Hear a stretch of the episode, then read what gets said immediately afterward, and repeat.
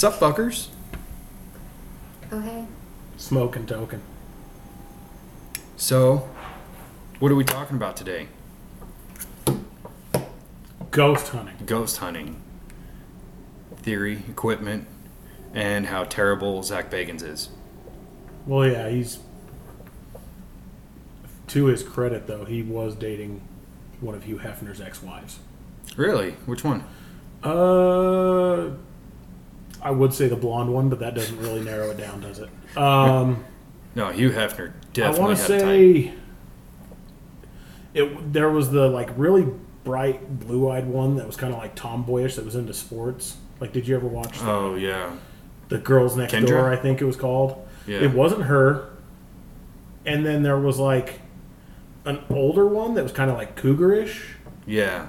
Not her either. The No, other, one. Holly, I think so. the hot one. Yeah, yeah. Zak Bagans was smashing.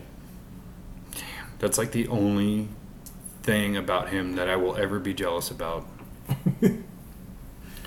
I mean, he has got to go to some pretty cool haunted places too. too. So. Our listeners are not going to understand this, but maybe eventually, if they keep listening, they'll figure it out.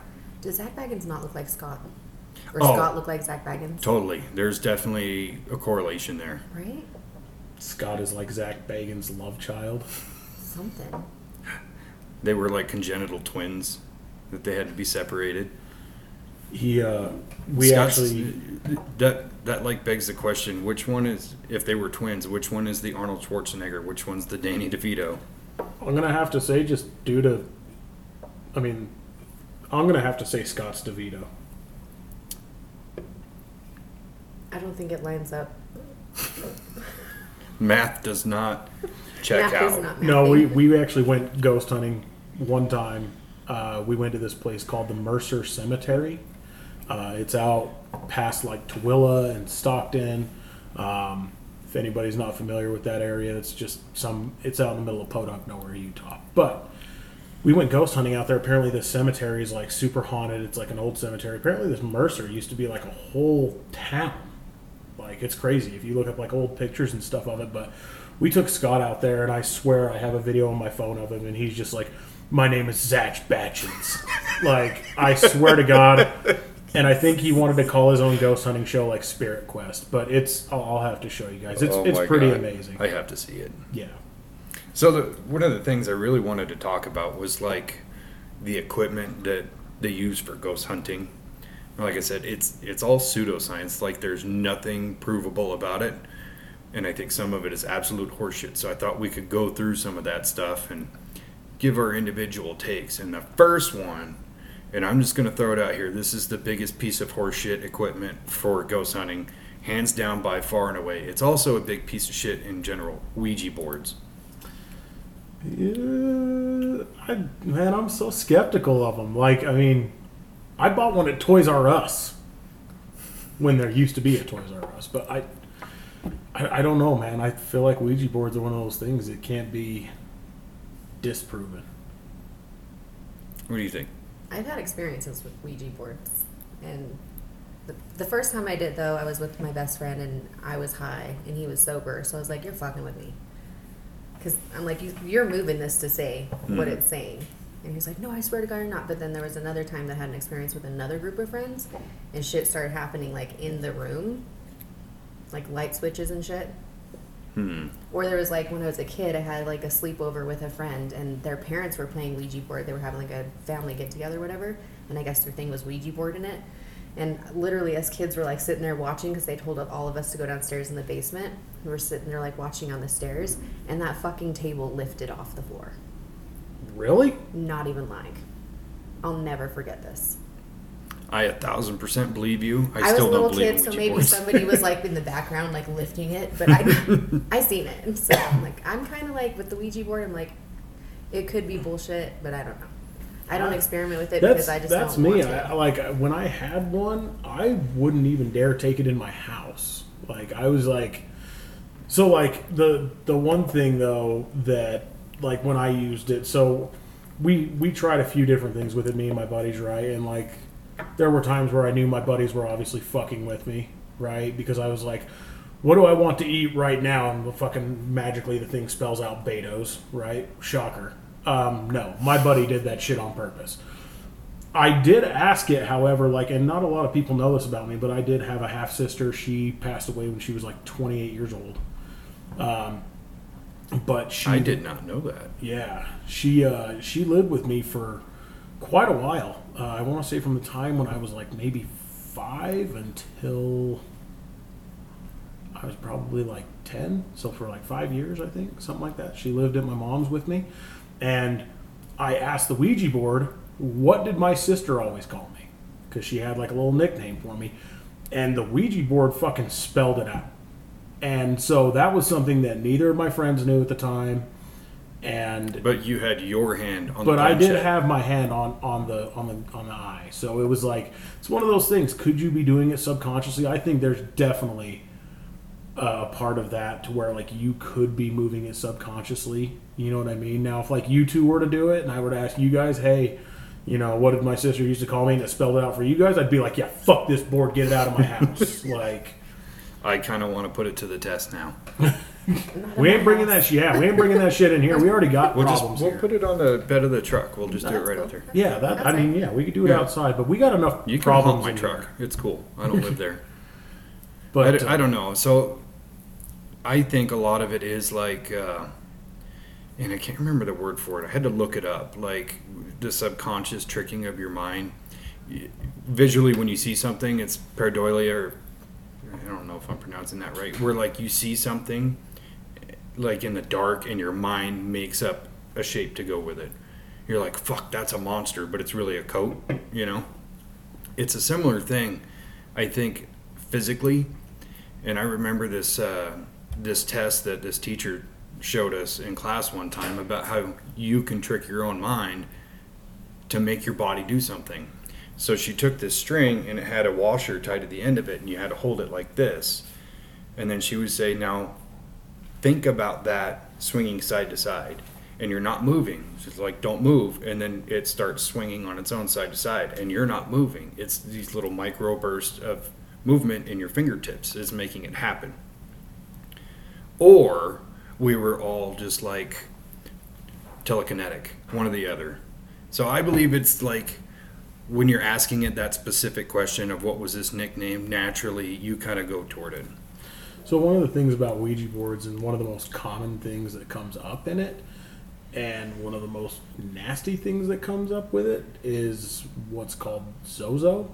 I don't know if you guys are familiar with that or heard of it, but Zozo comes through very often on a Ouija board. I've never personally had any experience with it, but Is this like an entity? Yes, it's supposedly supposed to be like the same as like a demon. Uh, a lot of people refer to it too as like a Mayan demon that was called Camazotz. Um, he's like a bat type creature looking demon Johnsky, but Zozo Johnsky. is one of the most common things that people have negative experiences with it, and it will literally just go back Z O Z O Z O Z O Z O. So if you look into like anything that has to do with like Ouija boards or anything like that, like one of the most common things that you'll probably run into is Zozo. Um, lots of people have had um, really terrifying things happen in their house after encountering uh, Zozo on the Ouija board. Uh, horrible luck in general in life, like you I'm know gonna what I have mean. to deep dive on this one. Yeah, and then uh, another one. I think the worst thing that I heard was there was a man who claimed that after Zozo contacted him on the Ouija board, uh, there was a man who claimed that he was raped by Zozo. So, All the more reason to not fuck with a Ouija board. I mean, for me, yeah, and that's but that's where it's like, Unless you're desperate. well, I'm not that desperate. Well, and the thing is about Zozo and the Ouija board, which is striking to me, is you'll find it all across the world. It's one of them things where it's like so many people have encountered this Zozo, Zozo on the Ouija board. And so it's like kind of this weird thing to where, like, if it's happening all over the world, is it coincidence? Is it supernatural? No, I- is it paranormal? I don't know. But yeah, if, if you get some time, research the, the Zozo thing. It'll Yeah, I'm gonna take a look at that. Well, even just looking at it in Google, it definitely links Zozo to the Ouija board. Like right there, it's like a demon that's directly linked with the Ouija board. Interesting. But it also can go into like video games, movies, theories. Yeah. I think the the one thing I do like about the Ouija board is that kind of like um, iconic print of it, and like I don't know if I have. Let me see, my uh, tattoo guy's card. Shout out to Mark, by the way. Oh yeah. See, it's like it, it's a really cool card. Yeah. it's embossed and everything. Has the planchette on the back. That looks cool. I think a Ouija board tattoo looks good on big titty goth girls. Definitely a big plus. But it's such an like an iconic Yeah. thing that you see. I just, me personally, I'm not convinced the board does anything. Yeah. I think you you you in the act of using it, you're not like opening up a portal with the board. You're just already open in some way, shape, or form. It's just the board tricks you. It's it's kind of like if you carry a gun, you think you're tough because you already have a gun. Like nobody's gonna hurt me. I have a gun. It's just that same mentality. It's like this object tricks you into believing something that's not real. No, Well, well, I won't say not real. It gives you a different sense of security. yeah. Where it's like, you know, if shit's happening and then you go, fuck this board, I'm going to get it out, I'm going to burn it, I'm going to do whatever, and then you're going to feel cleansed of it, and then mentally maybe you're like closed off from whatever was happening. I, I don't know. Just a big theory.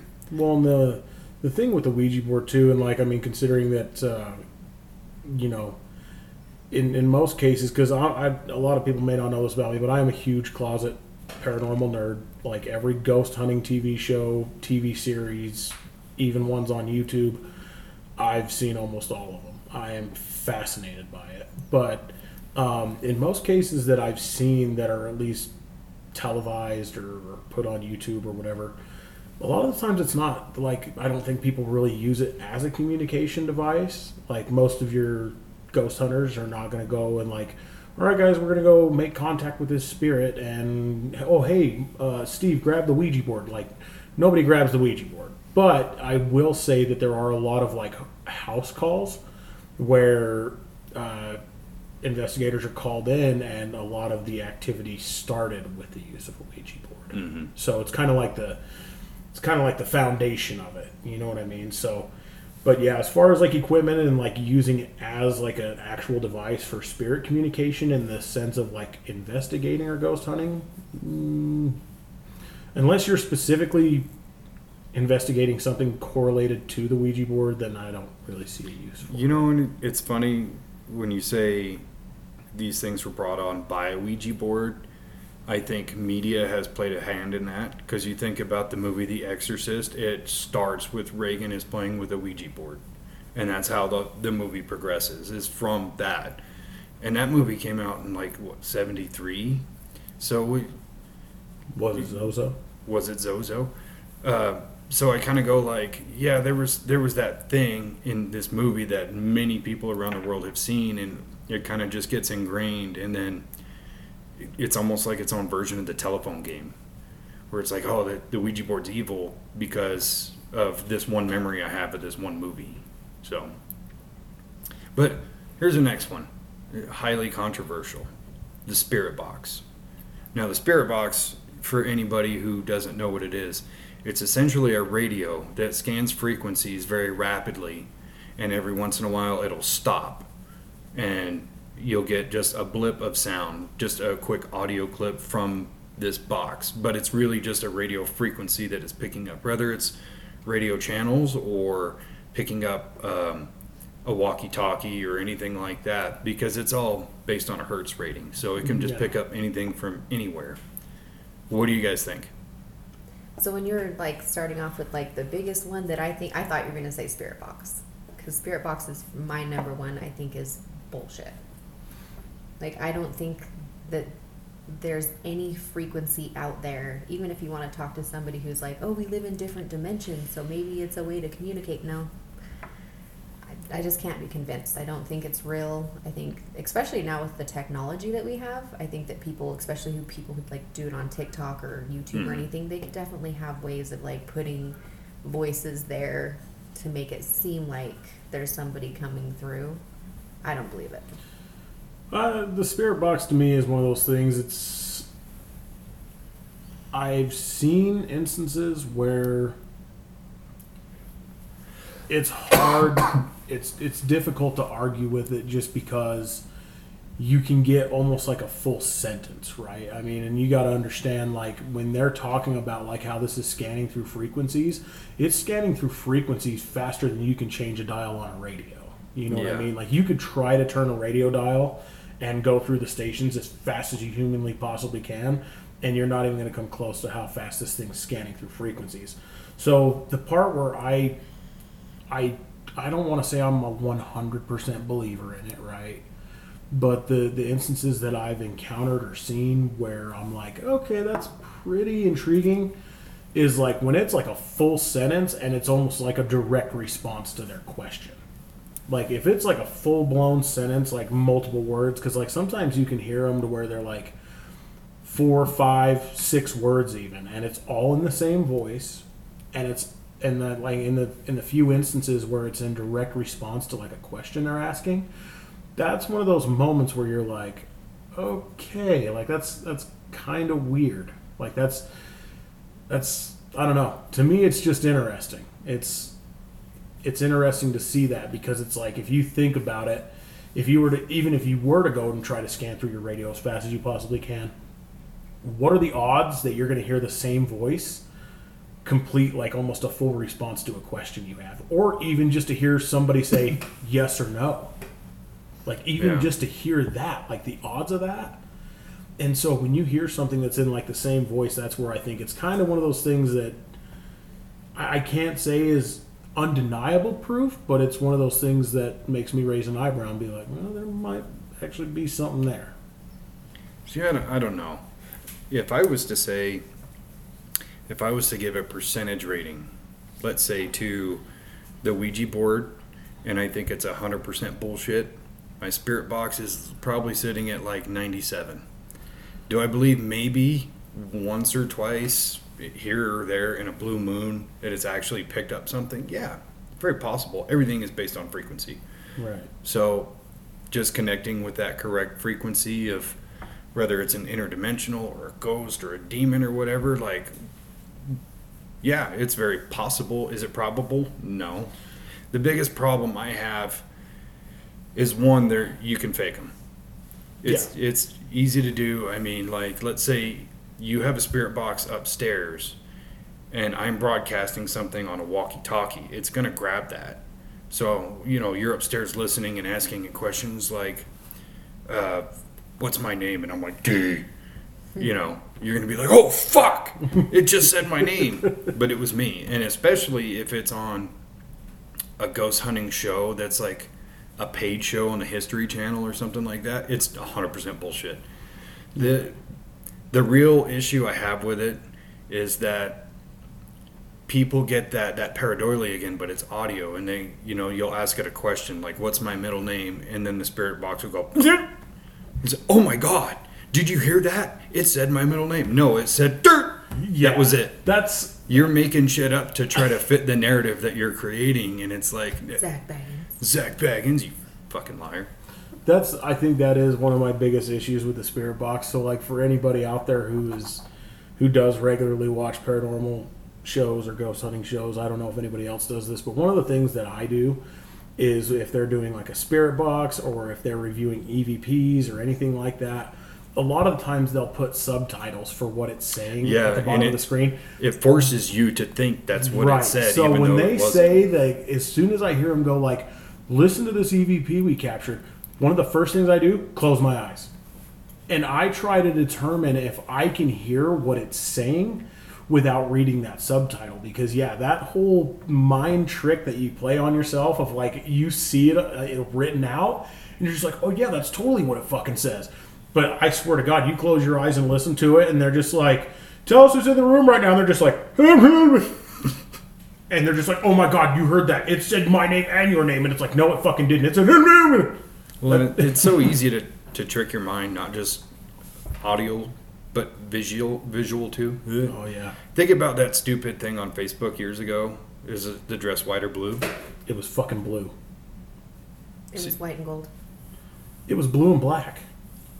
It was purple. I don't know what the fuck you guys are talking about. It was fucking blue with black stripes. But Or kind that of like the green needle or something where like we were listening Oh, to it. yeah. It's like do you hear green needle or some storm or something? I don't know. Yeah, no, I remember what you, I remember that one, but it's it's so easy to be like if you were to play that EVP sound or the Spirit Box sound, we could hear three completely different things. But it's like he said, you know, when they put that subtitle up there, oh, when you're visually you're- seeing it. you're automatically guided to that and with like a slightly rhythmic sound to it where you're like huh yeah he definitely said i'm the devil you know because that's what the caption said I, that's what i heard i swear to god I also think it's like amplified if you're like, I feel like how we three are. We want to believe. We want Absolutely. to discover. We want to know. Where there's other people who are like completely like, oh yeah, if you tried to show a spirit box to my brother, my brother would tell you that's the biggest Oh, yeah. waste of time and he doesn't money. even believe in aliens. So I think if you, if you are very open minded, it's like your brain will also trick you. Like, oh yeah, I definitely heard it say green needle because it's just like I want to believe that it did. yeah even though visibly i can read the words and they don't say green needle they say something else but you hear this Yeah. which is so strange. Um, yeah, I, the number one worst thing about spirit boxes, in my opinion, is when people have them on their phone as an app. Oh, God. Do you think that app is No. not programmed to randomly give you a, just a, a quick blip of a sound? Like you- The the only thing that I I mean, there's just so much dumb shit you can get on your phone nowadays. Um, I honestly think that there's probably only two useful things, maybe three. I'll, I'll count three things that are useful in paranormal investigating on your phone. The camera, because a lot of phones have very good cameras now. Um, but I'm just talking like plain recording, like no night vision lens bullshit, no fucking thermal lens bullshit. Like I don't give a fuck what phone you have. Your phone does not have a thermal imaging camera on it. Like I'm, I'm sorry. Uh, there's no app for actual thermal imaging. Like for real thermal imaging, there's just nothing for your phone. well, there um, is, but it's an aftermarket attachment. And it probably costs like a thousand dollars. No, they're like two hundred bucks. Oh. They're pretty cool though. But you're still only limited by the field of view of this little tiny lens in your Yeah. phone. Even if you have like an iPhone, whatever that has the three of them, that's still a really tiny lens. It's if the lens of whatever you're filming is not at least the size of your own eyeball, you're not going to pick up much. Yeah. But uh, so the the camera, anything that records audio. So like if you have like an audio recorder on your phone, most people already have that. It comes standard with most phones, like audio notes or something. Um, I think that could be super useful tool. And then obviously your flashlight. Like I, think, I agree. I think those are the only three logical, reasonable things to use on a cell phone as far as paranormal investigating. Anything else, you're just wasting your fucking time. I will add to that live streaming. Ooh. because a lot of those ghost videos you see they're being live streamed to like Facebook or YouTube or whatever, and oftentimes somebody who's watching it will comment, "Did you see this?" and then they go back and review the footage and go, "Oh shit, there was something right there." Yeah. So I'll I'll throw that one into the mix. Yeah. That is good when live streaming. Uh, yeah, the spirit box. I the- my my final comment on the spirit box is, I, I very much agree with Dave in the sense that can it work? Yes, possibly. The like even the instances that I was talking about before, they are very very very few and far between. Yeah, I think if it was like this really incredibly engineered piece of equipment that was made with the highest grade parts and programmed super well and was really built to pick up different frequencies, like maybe. Yeah, But where they're like forty dollars on Amazon, they're probably built in China by some kid who's getting paid four cents a day. you can get them on Temu probably. Yeah, I guarantee you can get it on Temu. You get everything on Temu. so, uh, obviously, switch gears here. The most important piece of ghost hunting equipment, in my book, is the camera. Because you can tell stories all the live long day, but when you have footage of something, that counts. That means something. Yeah, it's it's definitely. I mean, obviously, most of the the, the most insane paranormal footage I've ever seen has all been captured on camera. I, I would say followed second by that by uh, EVPs, not spirit box EVPs, but regular like audio recorder uh, EVPs. I think that that would probably be my my second one as far as evidence that I've seen, where I'm like, what the fuck? Where like as you're watching it, you're like getting goosebumps. What do you guys think about EVPs in terms of microphone recording and getting these strange voices or sounds? Fact or fiction? I've personally seen enough that I I'm gonna have to say fact. What do you think? I'm in the middle. Like, I've definitely watched some things and I'm just like, it's mind blowing or even like gotten chills from it. But then again, I think it's one of those things like, kind of like Sasquatch. I haven't seen it in person. So I feel like if I was there and experienced it myself, I'd be convinced. So like if you had an EVP that you captured, Yeah, I'd be like, done. I'm a mm-hmm. believer. Did you guys hear that? Did you? It, yep, fact. It's easy to like like armchair the whole thing when you're watching it on TV or whatever and you go, I don't know. But yeah, when you have the experience yourself, very different deal. Even if what you captured wasn't a ghost or a demon, but you heard something and it's unexplainable. And I think that's where the line gets super blurry on paranormal and ghost hunting, especially within the ghost hunting realm, is the difference between something being a ghost or is it just unexplainable?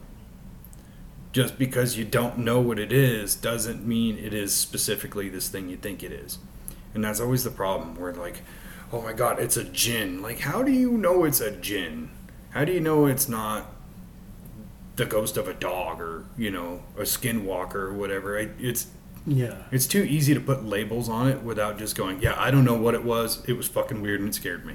Yeah, yeah. I for me, it's I, I don't know. I, I always try to think of it as how much evidence do you have to to say that it is like the ghost of somebody versus how much evidence do you have to say it could be something else, right? Like if it's something like interdimensional or just completely unexplainable, who the hell knows, right? Yeah. um, you know that's one of those deals to where it's just kind of like if you just have like random things occurring then that's where it's like okay there's nothing consistent. But like when people have evidence on top of evidence on top of evidence to say like yeah we think that it's the ghost of this person and this is why and this is the evidence Yeah. we've gathered. It's almost kind of like building a almost like a court case if you want to put it that way right? Like we have enough evidence to say that this is the ghost of Abraham Lincoln and this is why this is all the evidence that we've captured. And based on that evidence like it's how much do you believe that it's the ghost of Abraham Lincoln versus I don't know maybe you have an asshole cat. I don't know. It's hard to like think about that like abraham lincoln for example since you brought up abraham lincoln does abraham lincoln not have better shit to do? Now that he's passed on for like a, a 50 million years it seems like but then somebody's gonna catch him on a spirit box or through an ev like to me that's why i think i'm so like i don't i literally watched a tiktok not too long ago and this guy who's obsessed with this spirit box and all of a sudden he's talking to Michael Jackson. And it literally sounds like Michael Jackson. And it's like he came through and said, I didn't hit those kids, I swear. Like, you would say that. Except, I, side note, I totally don't believe Michael Jackson is actually dead. I Really? don't either. Yeah, I.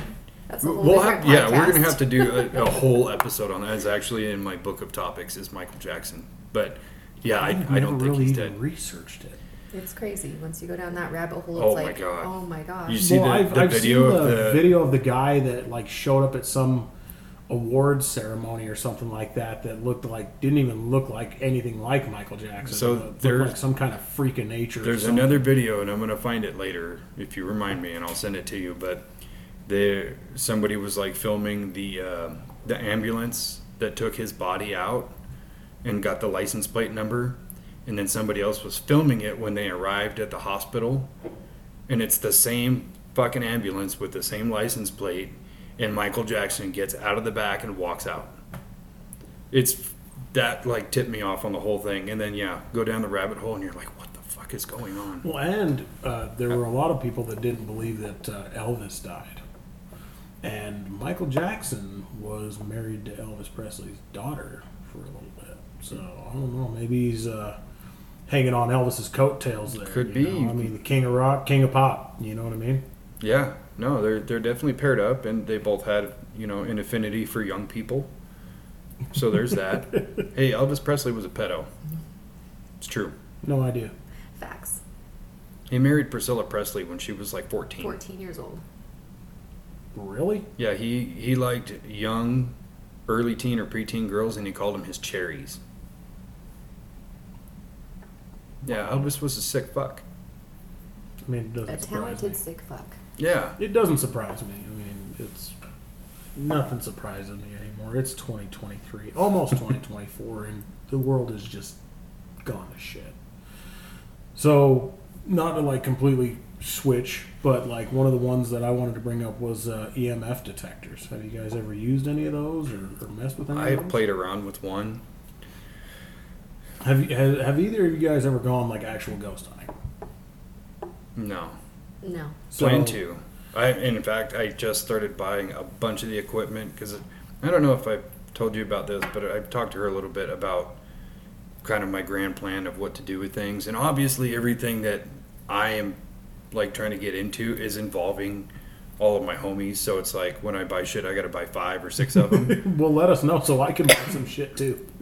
Well, and it's like I, I kind of coming up with this whole kit and caboodle and how I want to do it and all that. So it's like I could just hit you guys up. Hey, ghost hunt at this place on this time. You know, Yeah. all you got to do is bring yourselves. I got all the shit, but uh, yeah, the the whole EMF thing, and I I need to actually buy one because I want to run a bunch of tests on it myself and see like how easy is it to fool. Because in the moment, I don't want to be like, oh my god, it's spiking. Yeah. But So- jokes on you. It's, you just got a text, so it you know sent out a signal or whatever. Yeah. Like I got to see what actually sets it off. So in the moment, I can go, it's spiking. Oh, it's because of this, or no, none of these other factors that I know would set it off are present. Yeah. So I've actually gone ghost hunting. Uh, I was part of a group. I honestly can't even remember their name. This was well over like 10 years ago. Um, but these people, uh, I think they were based out of Ogden, Utah.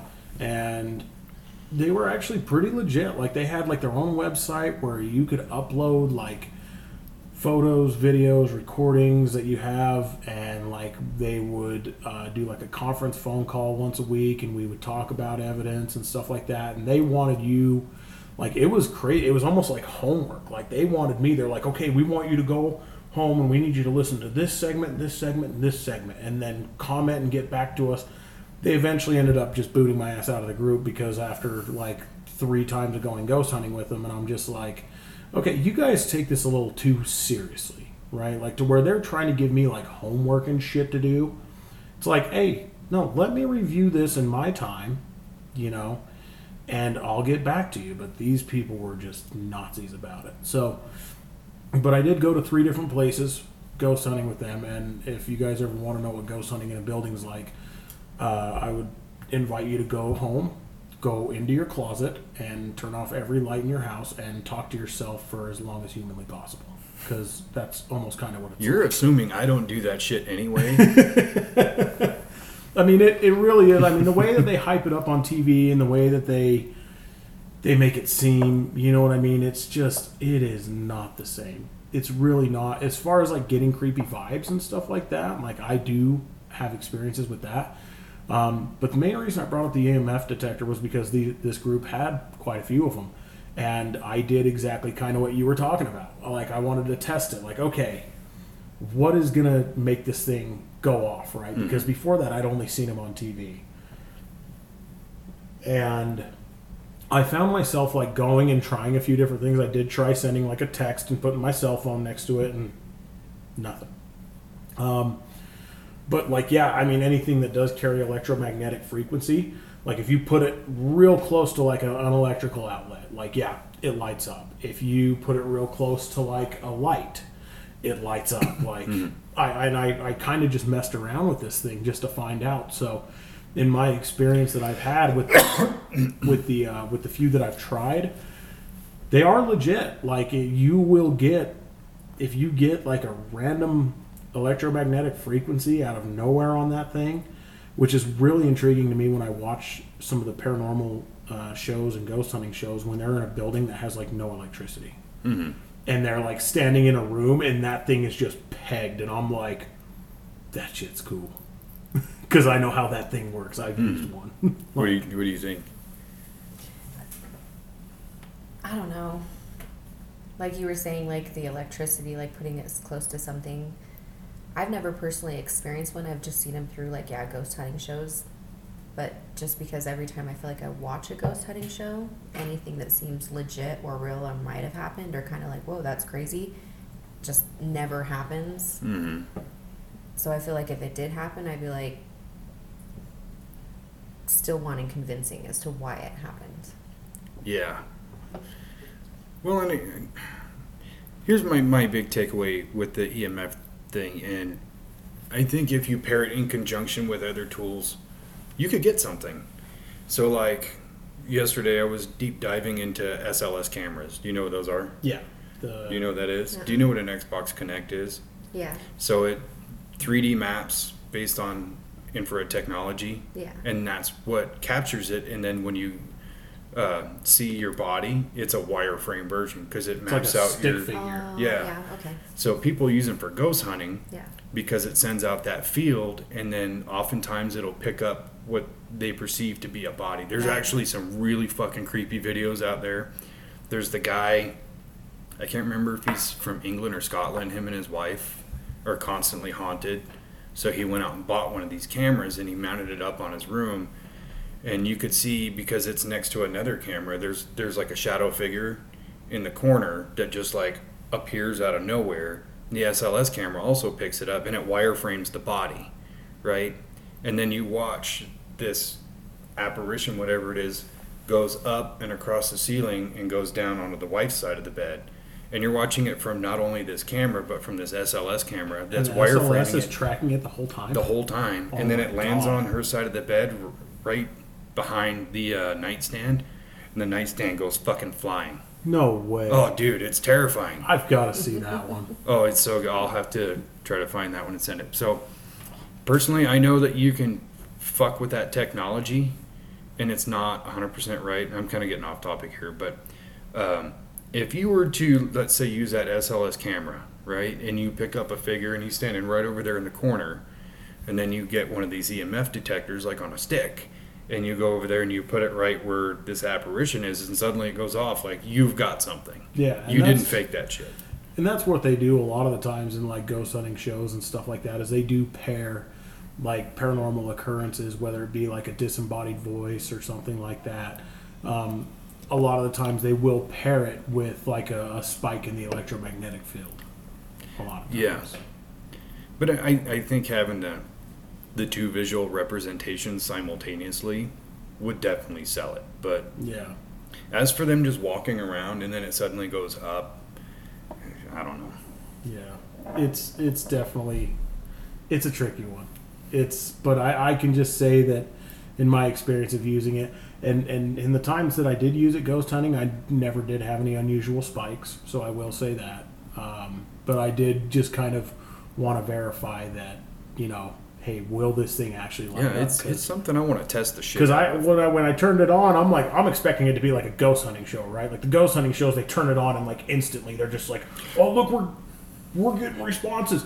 Yeah, that shit didn't happen for me. I got a response when I held it to a fucking light socket. You know what's cool though? It's uh, I I remember like I was in the break room and I got a little giddy about this and I showed it to her and Scott. Was um, the I think it's Kenner, the toy company. They own like the licensing rights to Ghostbusters toys and shit like that. I I could be wrong about that, but you know the PKE meter they use in the movies. Now that company sells one that has an EMF detector inside it, hmm. and I'm like, full nerd. I want it. I know it's three hundred dollars. I'm fucking. That one's gonna be my personal one. Nobody touch it. Wish list.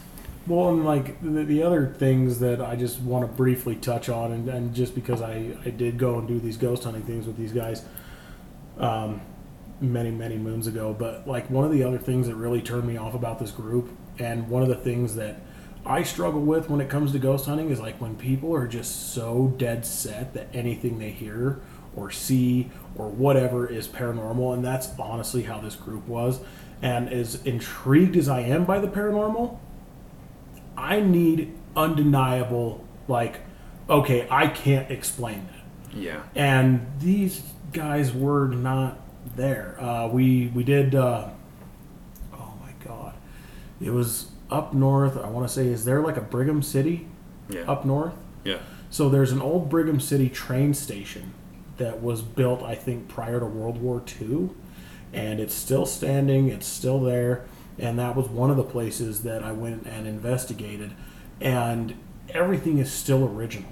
All the floors are original. Like everything is still as it was, like when they built it before World War II. The legend or the haunting or whatever you want to say, call it. Um, is that they believe that there are spirits of soldiers who were shipped off on train to World War II. Um, and that there's soldiers that never came home, but they come back to this train station. So that's that's the notion. But I will honestly, I will never forget this for as long as I live. There was like this weird like corridor where you had to like zigzag through like this hallway. It was like one door and then a quick like it wasn't even like a you didn't even have to turn and go far. It was literally just like a diagonal doorway to go into another doorway.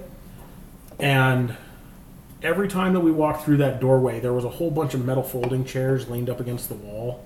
And every time we walked through that doorway, you could hear the metal chairs moving. And instantly, these people are like, I swear it's like every time we walk through here, the chairs move. I think a spirit's trying to get our attention. It literally took me like two minutes. It was a floorboard. There was one floorboard that if you mm. stepped on it, it would travel down and cause a shift in those metal folding chairs. And I found it out right there in front of all of them. And they were just like, oh, wow, yeah, that's a good find. And I'm like, how are you guys so quick to jump to say that, like, this is paranormal? There was even one time because it's right next to a main road and there's cars driving across the railroad tracks. So there's a lot of outside interference. Yeah. And I swear to God, we're walking through there, and I hear this sound, and they hear it, and they're like, What was that? What was that? And I'm like, That literally sounded like a truck carrying a flatbed trailer with a metal gate on the back that rattles around when you hit bumps. Mm-hmm. And I would be willing to bet my left foot that that's exactly what it was. But they were convinced that it was something paranormal in the train station. I'm like, no, that was a truck with a flatbed trailer. You guys are jackasses. How shitty would you have felt if there was no truck and then you owe them your left foot? I mean, they can fucking have it. I'm I'm right footed anyway, so that's why I offered up my left foot just in case. But yeah, I mean, it, that's the one thing. Like, if we do go ghost hunting, I hope nobody's like real quick to do that. Like, I hope not everybody. Oh like, no, I've I I- put a lot of thought into this and how I want it to be within my realm of things, and I don't want to just be another like Zak Bagans or Taps or pretty much anybody who does ghost hunting on YouTube and takes himself way too fucking seriously. Yeah. I want it to be funny. And it's, and I've kind of talked about some of the ideas that to make it more entertaining. And at the end of however long, you know, if nothing really happens, like I'm never going to be ashamed to be like, yeah, we didn't find shit. No, I It was mean, it's- fun. We were, yeah, we got some chills. It got a little creeped out. It's a dank, smelly, old, dark place. You know that's gonna happen. But we didn't see shit. So let's do some fucking shenanigans. Yeah. So, uh, I had to kind of take a, another turn here, but like I know you said that like camera evidence is like the best thing for you. What would be like your number two? Like, what would be like second to that? Because I mean, for me, it's like you got camera, EVP. I think are, are my two main ones, but like, what's another one? Just to, the most obvious that is probably never gonna happen is a full body apparition Yeah. for this distance, me to you, uh, just a couple feet away. The whole nine yards. Because I think one of the there there's two other things that really come to mind to me when I think of like hard evidence of like paranormal stuff. One of them is poltergeist activity. Poltergeist activity is insane. I am convinced that poltergeist activity is like ghosts that have the equivalency of cats. They're just fucking dicks. Let me just go open up all your cabinets. Or they're like, oh, you're sitting there watching TV, banging a fucking drawer in and out, you know? Or like yeah, like uh, I mean, and the thing I always like to joke about when it comes to poltergeists is like, like you mentioned, they're always destroying shit, right? Like I almost feel like if I had a house that had a poltergeist in it, I'd be like, dude, if you really want to impress me, do the fucking dishes. Grab a vacuum. yeah, grab a fucking Come broom. over here You and rub daddy's feet. Like, yeah, like So you really want to impress me. laundry that needs to be washed. It's like, dude, you know that whole roll of paper towels you unrolled just to be a dickhead? Roll them back up and just put it back. You do that, and I'll admit that you're real, and I'll get the fuck out of here. But like, no, poltergeist. And and, well, the term poltergeist is actually, uh, I believe it's German. I Uh, think yeah. it comes, and they, I believe it translates to basically like noisy ghost, or Yeah. loud ghost, something like that. It's prick yeah. is what it means. You're a fucking prick. fucking dickhead. It's like having a four year old just run around your house. You just open every cupboard, every door. Like you know, you like you see a knife come. out. No, no, not the knife. Dude, have you seen? I know you've seen it. There was like a video of a dude lived by himself, and uh, he was like talking about his experience, and like the knife would just flip out of the the block, and yeah, and it happened a few times, and it's like when I watch these videos, my very first instinct is okay, how could I fake that? Yeah. If I had unlimited money and unlimited time, how could I fake that? And I watch these and I go, I can't figure this one out. Yeah, They're cheap fucking pop metal knives from like IKEA. They're not ferrous, so they're not going to be magnetic. Like there's clearly no string. All the lights are on. And like, yeah, if you had some kind of pneumatic thing in the back of that block that could shoot them out, you would still hear it. You would hear an actuation or air pressure or anything, and it's like nothing. Well, there's a, a guy that you showed me. I think either yesterday or the day before. Uh, I think he just makes TikToks. I don't know because I don't fucking have It's on YouTube. But this guy's house has like some of the craziest poltergeist activity I have ever seen. Ever. Like, he literally, like, there will be just a banging on his door to his basement. And he goes and he, like, opens the basement door, nothing's there. As soon as he opens oh, that door, yeah his pantry door. Boom, boom, boom, boom, boom, boom, boom, boom. I've seen it in the, the, the one episode. It, the, it's like fucking with the door. He's like, not today. I've got company yeah, coming. I've got so much to do I today. Think, yeah. not do this. I, I love that, that one. Same house. Have you seen the one where he's where he's filming it on his uh where he's Do you want to pause? That's okay, because I gotta pee. So yeah, you know, um, one video that I've seen that still gets me, and there's like no real evidence that goes with it, but the guy in the video was so fucking convincing, and uh, it was one of those. I saw it on Nuke's, and the guy was having all this weird poltergeist activity in his house but his wife had recently passed away and he was remodeling the kitchen. So he thought it was just like his wife being a dick. And then like at one point he goes out and he films down the hallway and he's like i'm hearing something over there right? And he's like i don't know if you can hear it. I don't recall that you heard any voices.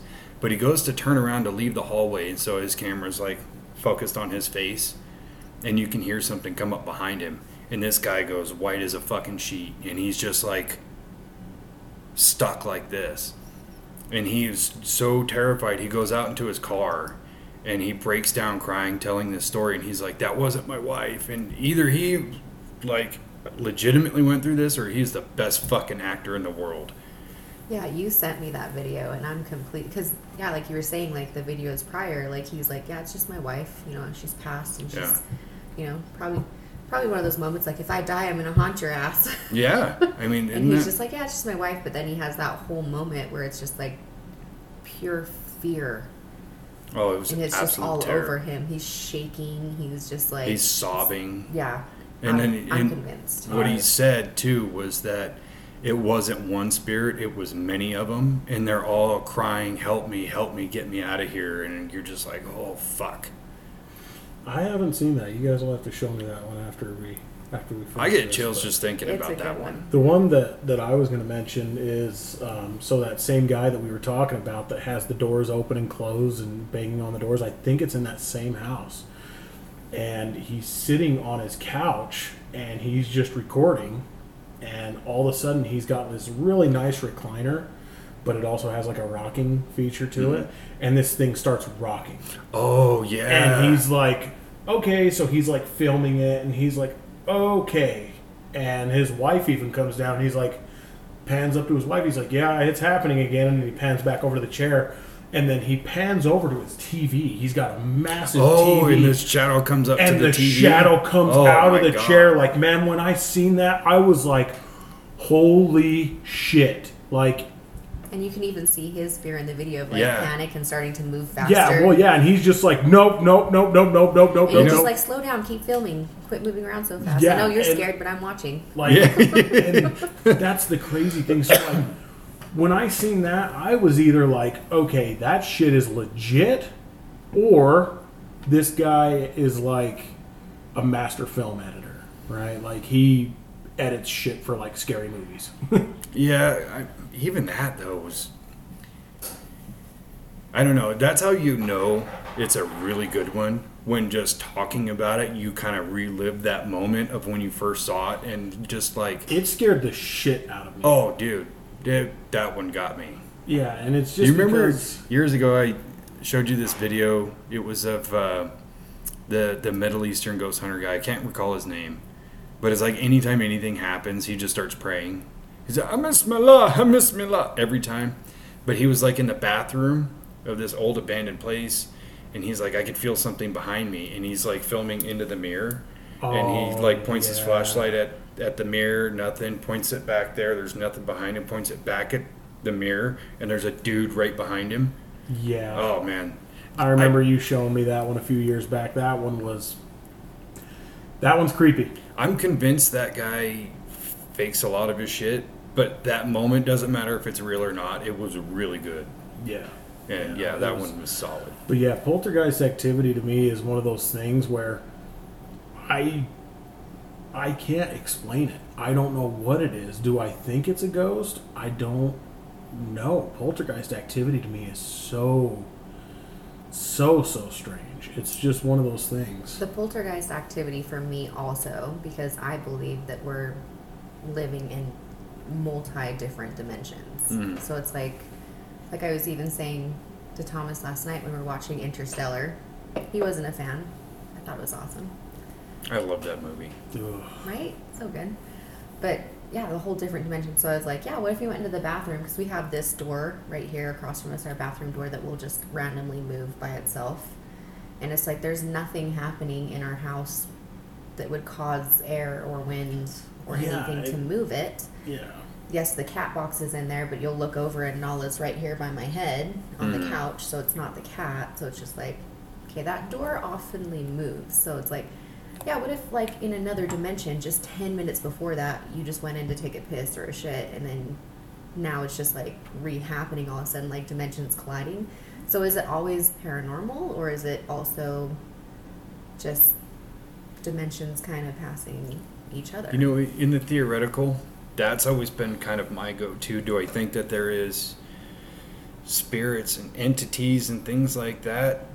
Yeah, there is. In my mind, there is. I'm a very skeptical believer. I believe it, but without like empirical evidence, I can't just say that's exactly what it is. Yeah. But in my mind, and I I talked to Spencer about this because he was telling me one of his experiences that he had of uh, him and his brothers were just watching TV in the living room, and this little girl poked her head around the corner and was smiling, and they're like, "What the fuck?"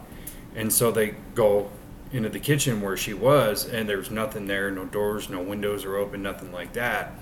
And that's when I kind of came to the idea that maybe time space warps for a minute because Einstein describes time space as a fabric.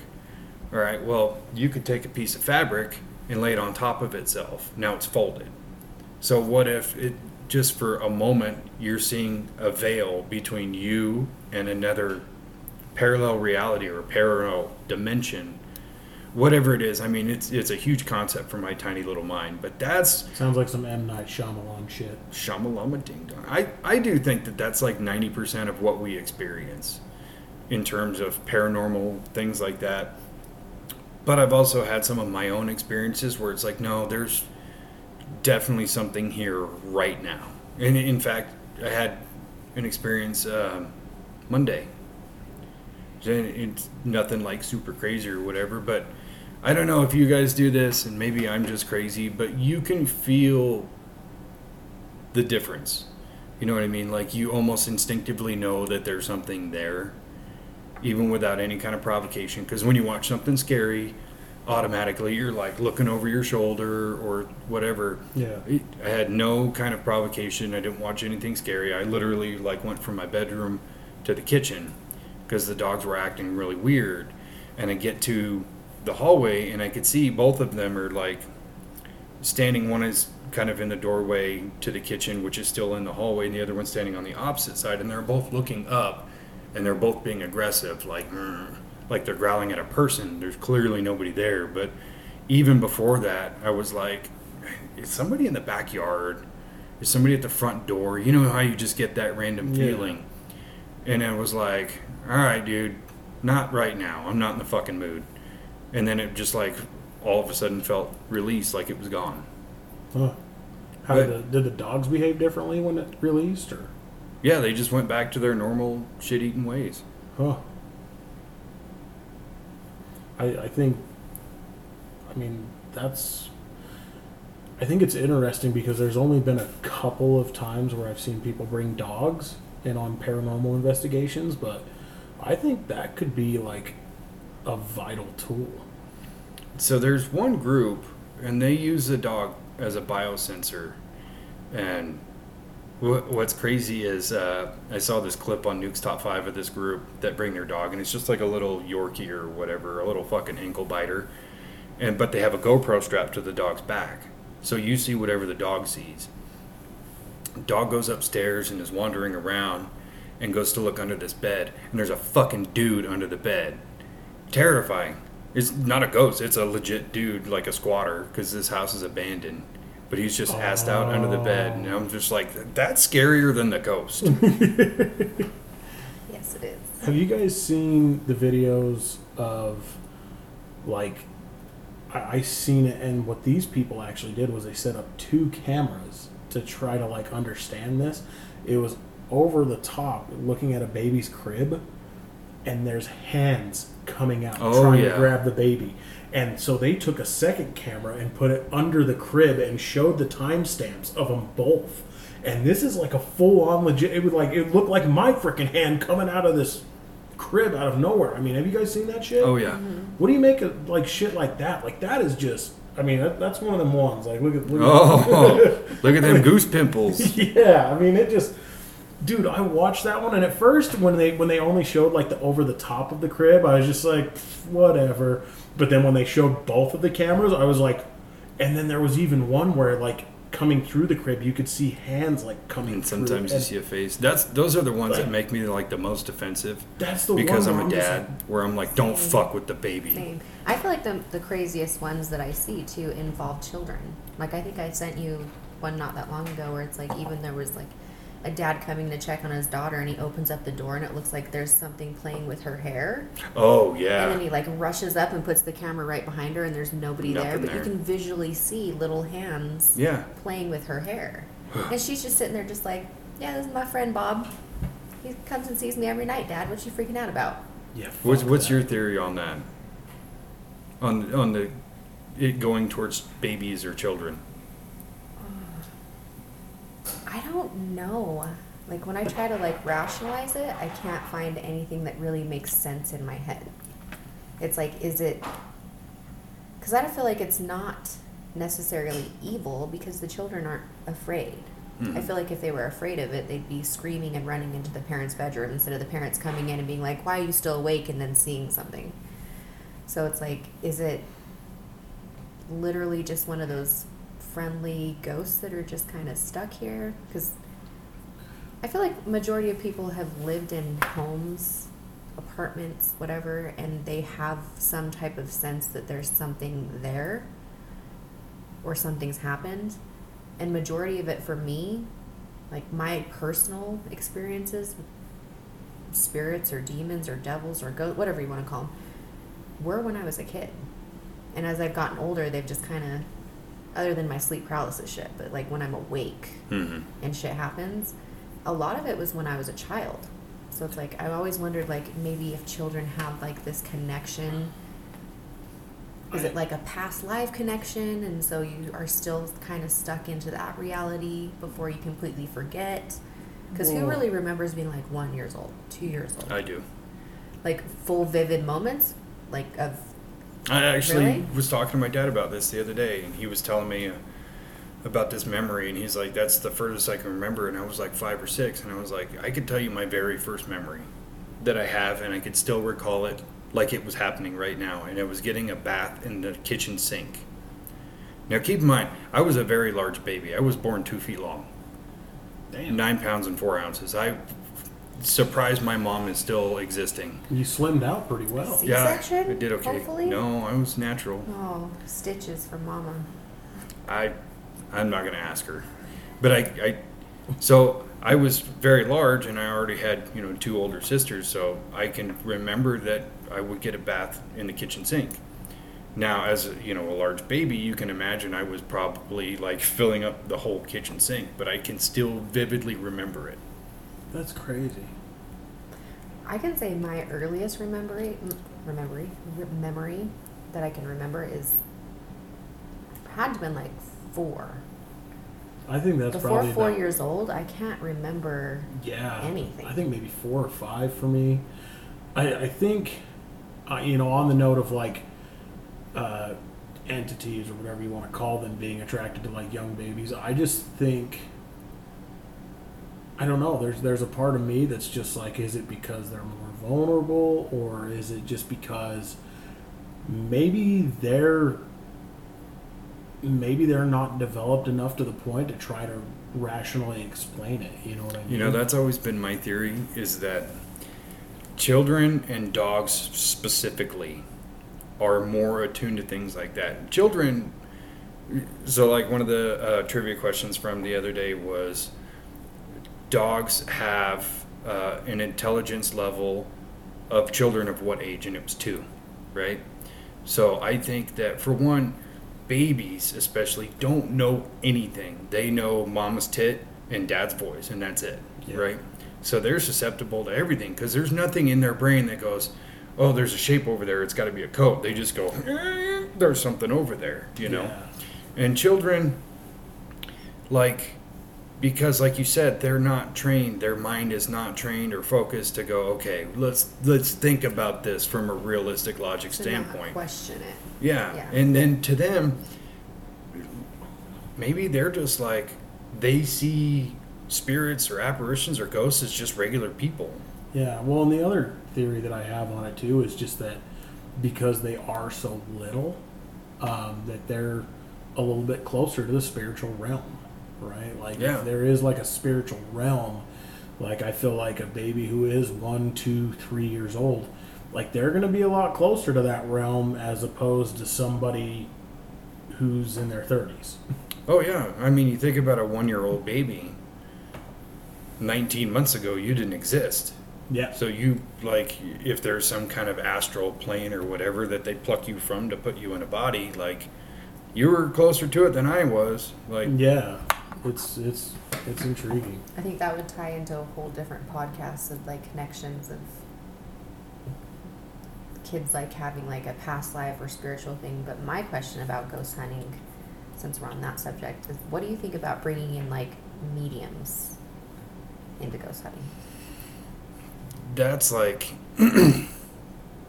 that's a tough one for me because I do believe lots of people have abilities beyond basic comprehension of things. And it's like I was saying earlier, you know, you, you feel that presence or whatever. It's and some people's intuition is really good, and then I do believe other people. There are legitimate mediums. There are legitimate fortune tellers or whatever. All kinds of that shit is real, not in the amount we want it to be. It's probably very, very few and far between. But if somebody was to prove to me that they are a, a gifted medium or clairvoyant, and I'm not talking parlor tricks or mentalist bullshit, I mean, you really got to prove it to me. Like, absolutely, bring them in. Let's see what you got. There's a show, I don't know if you've ever watched it, but it's called The Dead Files. Have you ever watched that? Yeah. So that medium that's on there, and I mean, obviously it's a television program, right? There could be all kinds of stuff behind that. But if the narrative of what that TV show presents to people, if that's what really the case is, like I think the psychic's name on there is Amy Allan, Mm-hmm. she is incredible. Like she is just one of them people that and and the thing that I actually like about her and what gives me a little bit of leniency towards her and, and I guess a lot of um, my belief in her is that she's not always like dead spot on, right? But like some of the sketches that she has done and then compared to like old photos, she's like, yeah, this is the dude that I've seen, which it's all public knowledge, right? Like they show you how Yeah. the detective goes and does the research and finds the old newspaper clippings and you know, and sometimes there's newspaper pictures of it, sometimes there's not. Is it possible that she could do all this historical research before even going to a location? Absolutely. Um, but I do know that there are a lot of other videos out there uh, aside from the Dead Files for Amy Allan that I think that she is a true blue fucking medium who can contact the other side. And I, I, I agree with Dave though. I can't believe 100% of them. There was that guy. Oh God, what was his name? He was on TV. People would go nuts for I him. think we're, we're, we're on the same John wavelength right there. Crossing over with John Edwards. Yeah. Did you ever watch that show? I was literally going to bring that Oh up. my so. God! You never watched John Edwards? My mom was obsessed. Oh my god, it is so It, bad. but, but like he literally does like so he's got like a studio audience, but he does like a blind reading is what they call it, and he's like, I feel like I'm getting the name Michael, Michael, and then like yeah, he's got this huge studio audience with like 150 people in there. What are the odds that somebody's gonna know somebody named Michael, or he'll like look around and he'll be like. Okay, I'm, I'm getting the sense that like this is a father figure. Did somebody lose their father? his like, name was dude, Mike- you're in an yeah. audience full of fucking adults. Like, I don't see anyone in there that's under 40. Yeah, they've lost their dad. That was technically Jesus' name. I lost him. I lost it. No, Like- no, it's, it's it was a whole mentalist game. Like he said, he would ask these blanket questions and then start narrowing things down. And it was always really pathetic too because there was never like a moment where you felt like he was legitimately communicating with somebody who was dead because then he'd bring that person up and he would ask these other like more narrow but still blanket questions He'd be like, "Yeah, there's." and he would fish saying for something- information and then It's like play that off app of it. Akinator. They're saying Yeah. they're saying something where about the like, month yeah, most- January. you're is going to be able to guess it by asking the most blanket. Is there something about the month January? Yeah, my dad who passed away, his birthday was in January. He's saying that he's going to be with you on his birthday, and you're like, "Oh my god!" I bet secretly he's like, "Fucking win! This one's gonna be easy." Yeah, seriously, like. But there's never. That's literally what he did. He just asked these blanket ass questions, and I'm just like, dude, get the fuck out of here. Like, And, and yeah, and it's always like a positive thing at the end, like, oh, he says he loves you and he's always watching over you and all that. It's never like, You didn't graduate from college. He paid this much money. He worked two jobs. Yeah. You're failing me. Y- What y- the fuck? He there's wants to know why the fuck you're just smoking dope. there's, never, there's Yeah. never a moment where, where it's like, yeah, you know, your dad said he's sorry about that one time when you were seven and he got drunk and put out a cigarette on your arm or something like that. You know, like, there's never a moment that you go, that's fucking on the money. that's terrible. But You it's true watch, though. uh, yeah, it's like why is it not more realistic? I was just having this conversation with Thomas not too long ago about even like watching like missing persons cases.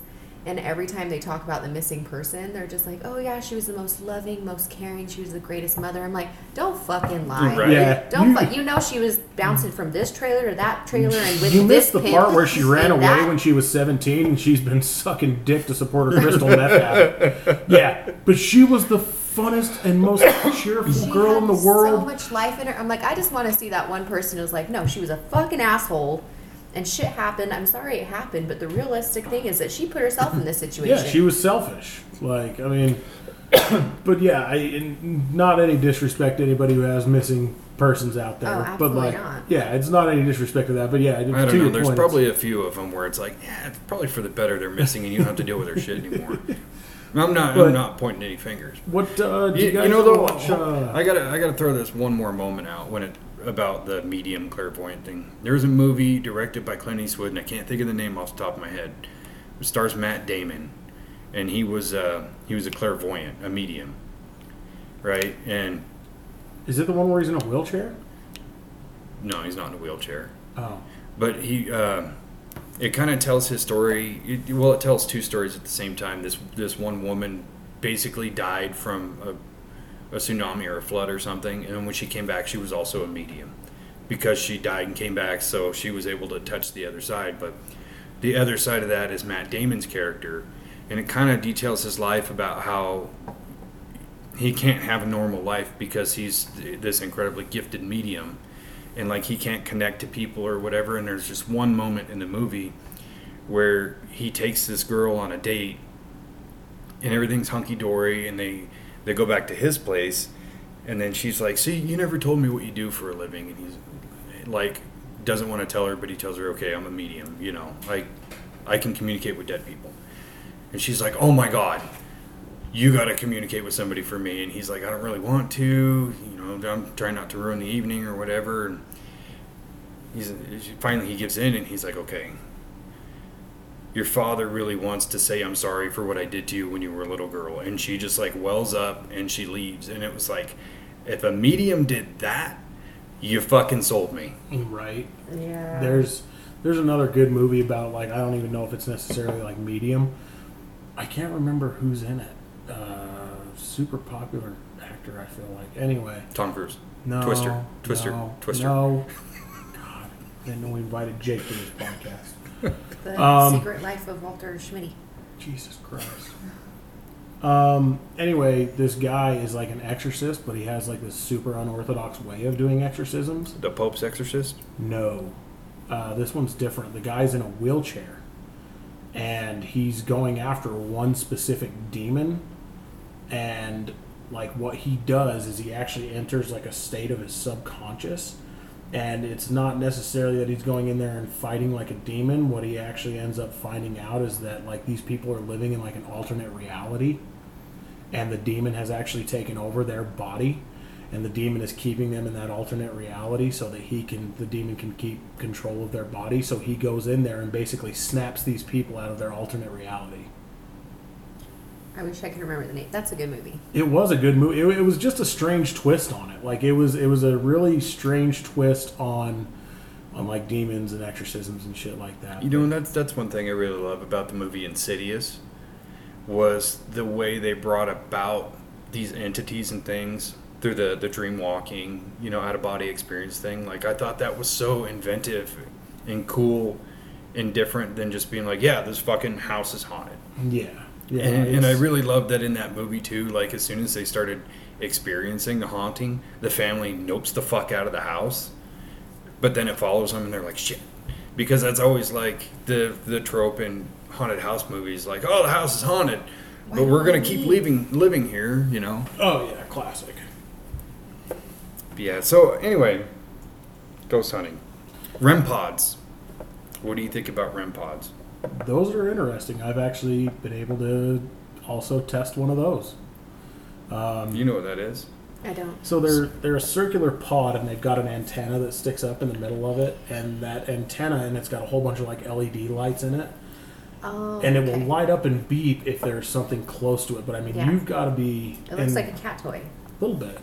So the ghost hunters use uh, cat toys, motion activated toys as well, which it always fucking bothers me when they get the round balls because it's like, yeah, you put it on the floor in this old creaky house, it's gonna roll on its own, or the window's open so it blows it. It weighs like two grams. Yeah, But the REM pods, the big circular devices, they emit their own electromagnetic field. So once that field is interrupted, that's when the lights go Oh, off. okay. Okay. yeah, and most of the time it's just got like a collapsible antenna, like almost like the old radio antennas. It's got one of those on there. And like, but yeah, like it's literally how they show it on the ghost hunting shows. Like for you to have to go up and like you almost have to grab it Yeah. in order for it to set it off. So, um, although I've got to use them, uh, never had any activity with them, but I can say that they work as shown as on TV. So, but I, I also there is a little bit of skepticism with me about them because I do believe they can be tampered with.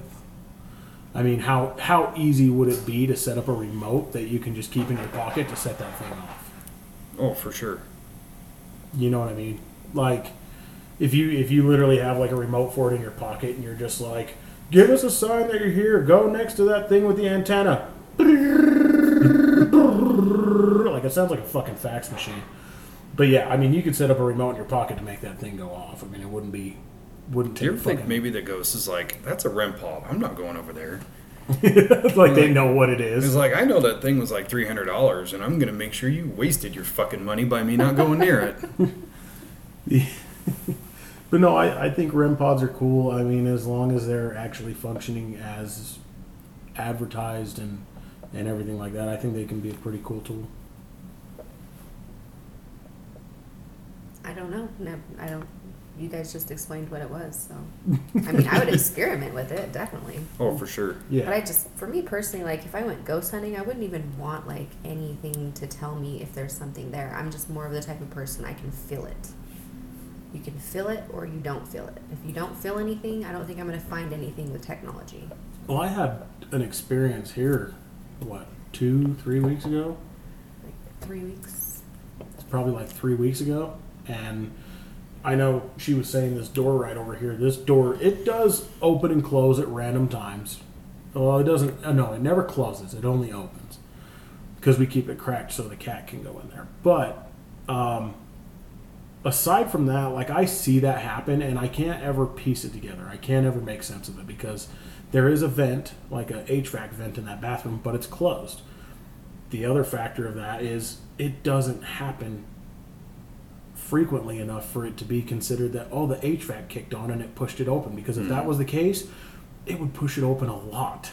Yeah, or you can open up either one of the doors front or back because they're right there and it doesn't move. Yeah, it doesn't move. Like it literally only moves, and when it moves, it moves about yay much. I mean, it, and it moves, and yeah, as she said, like the cat's sitting right behind us. I'm just like, okay, cool. I just thought the cat walked in there, but fuck that explanation.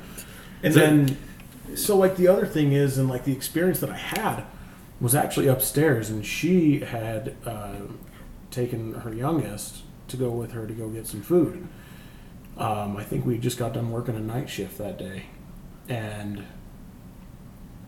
I was just upstairs. Um, Aaliyah had already left for school, so they're both gone, and we have our cameras pointing at our back door and our front door, right? Well, Leah's already gone to school. They're not home, and I'm sitting upstairs, and I hear a door close. Like, it, no doubt, not a question in my fucking mind. I heard a door close. Mm-hmm. So first thing I do is I get up and like my first initial thought was I'm like, what the fuck? I thought she already went to school because I thought maybe Leo was still home. Get up, look in her room. No, Leah's gone. Been gone. Like she left when I heard the front door close earlier. So I'm like, okay. And then I start looking, okay, which door could it be? Because in that hallway up there, there's the girls' bedrooms door, uh, bedroom doors. They both have doors on their closets. There's a closet door in the hallway, and then there's their bathroom door. The only door that's closed is the closet hallway door. Every other door, both of their closet doors are open, both their bedroom doors are open, and their bathroom door is open. I'm like, but the closet door, like it's, it, I don't ever think it's rarely, it's very, very rarely left open. Mm-hmm. Like, so yeah, I she literally walks in the door like as I'm standing in the middle of the hallway, standing there, and I'm like, I just heard a fucking door close, and she's like, what? And like, yeah, I got the whole like it's happening. Oh, it's happening it as. I'm talking about it because it just it's one of those situations to where like I couldn't explain it. I couldn't explain it. Like it doesn't matter. Like you could open up both these doors and every window in this house, and even if that closet door upstairs was open, no draft is going to close it. But she said that when she left, the closet door was closed, right? Yep. And so, yeah, I'm just sitting upstairs like, what the fuck just happened? I know for a fact I heard a door close. Like, you can't convince me otherwise. I'm not fucking crazy. Well, and it's looking at the structure of the house. It's a townhouse, and they're fairly new. So it's not like they're going to creak and bump like an old house. Weather's not going to affect them because they're a long string of buildings. Like, that's just completely unexplainable in my mind. Well, and and it was a door that came from the hallway. Like sometimes I can hear like if the neighbors go out their front door or something like that, I can hear them close their front door. But like they could slam a bedroom door and I probably wouldn't hear it. So that begs a question, and I want to get both of your opinions on this. Do you think that when some of these happenings go on, that it is a deceased loved one? Mm, depends on the context. So, like, let's assume that that door situation was paranormal in nature. Do you believe that that's somebody that you know that has passed away, or Personally, you no. know? No. No. No, I don't think so either. Like any Do you believe that happens though? Yes. Yes. I've I've had my own personal experience with I that. and it absolutely was- believe that our loved ones do hang around for the amount of time that they feel like they need to, or have to, or whatever when is they need required. I, But I personally, I've never personally experienced a loved one hang around. I know you have. It was it was weird. When you were taking a poop and your dad walked down the hallway? Yeah. Yeah, I remember that one. Yeah, that was that was the weirdest thing, and, and obviously we, we don't need to dive too much into detail. But yeah, as Dave just stated, I was taking a shit and my dad walked down the hallway. The only trick is to that is that my dad passed away like a week before that, so it was and it was in my dad's house, and it was just yeah, it was it was weird, but at the same time, like I look at it now and it feels so weird, but at that in that moment. I remember like once I had found out that like nobody came in the house and that like the people who were moving furniture out like weren't there. You know what I mean? Because I thought they'd come back because they forgot something. But once I kind of I was able to piece it together like right there in my dad's driveway, and I was just like, "Holy shit!" Like that was my dad, and it was comforting. Yeah. It wasn't it wasn't scary. It didn't like creep me out. I didn't lose sleep over it. I was just like, "Holy shit!" Like he's still around. Like it was. it was I comforting. definitely believe that happens. And I remember in my early 20s, I worked in this factory, and this uh, this woman I worked with, she was going through a really hard time in life. Like, she was sick from something, and then her daughter was sick, and then she was having all these life problems, and just like everything was piling up on top of her. And she came to work one day, and she was just in like, she was elated. And I was like, did you get laid? What's going on? Have you been drinking? She's like, no, I I found some pennies on my nightstand, and I'm like, uh, so Oh, you're you you're telling me about underpaid. But she's like, no, you don't get it. My dad, my entire life, would either leave me pennies or give me pennies, and it was like his little way of showing affection, to be like, hey, everything's okay. Here's two pennies. Here's two bits, as she called it. And she was just, she told me that like that night she went to bed she was crying and she was upset and her whole world is just like crumbling down and she finally fell asleep and when she woke up there was two pennies sitting on her nightstand. And it was such an endearing thing to me and that stuck with me of like that kind of gave her hope to keep going forward. And i was like are you sure your like your daughter didn't put them there or whatever? She's like we don't keep change for anything we write checks and we have debit cards and whatever Yeah. nobody keeps change and even to this day that's pretty accurate but i just Yeah. thought that was such a beautiful story that like her whole world's coming down and there's papa there to just like here's a little bit of hope in the form of these two little metal Here's two things bits. That's awesome. What, Yeah. It kind of makes you question too, though. Like, what do you guys think as far as like ghost hunting? What do you think of like trigger objects? Like sometimes in paranormal investigating, like if they're like, uh, you know, oh yeah, you know, this person passed away and he used to smoke a pack of cigarettes a day, or he was a heavy drinker or something like that. Like they'll literally put like a bottle of booze or a pack of smokes or even money if they were gamblers or Mhm. whatever. Like, what do you guys think of trigger objects? I think it happens. Yeah. Oh yeah. Especially if it's somebody like that you personally know. I don't think they just randomly go around and they're just like poltergeisting random people's house with a bottle of liquor because that'd be nice. But but I do think that yeah, our loved ones definitely stick around for a certain amount of time because they've passed on. They're moving on. They've they've gotten somewhere better than where we're at, and I think that that's their way of letting us know that like yeah, we're I'm still here. Yeah. Like Yeah. As for the trigger items, I think sensitivity needs to play a factor. Like you, you're not gonna go ghost hunting in some woman's house where she was murdered with a knife and be like, "I got the same one," you know. like, yeah, I kind of hope she poltergeist your ass now. Like that's fucked up. But yeah, you know, like you said, the idea of uh, if a gambler you, you know was a heavy gambler and you bring money or if they were a drinker and you know their favorite was jack so you bring a bottle of jack to put on the counter or whatever like i think that's definitely like a gateway tool kind of like the ouija board thing. A little bit, yeah. but in a different light because you're not like trying to reach out to the ghost you're trying to get the ghost or the entity to reach out to that object.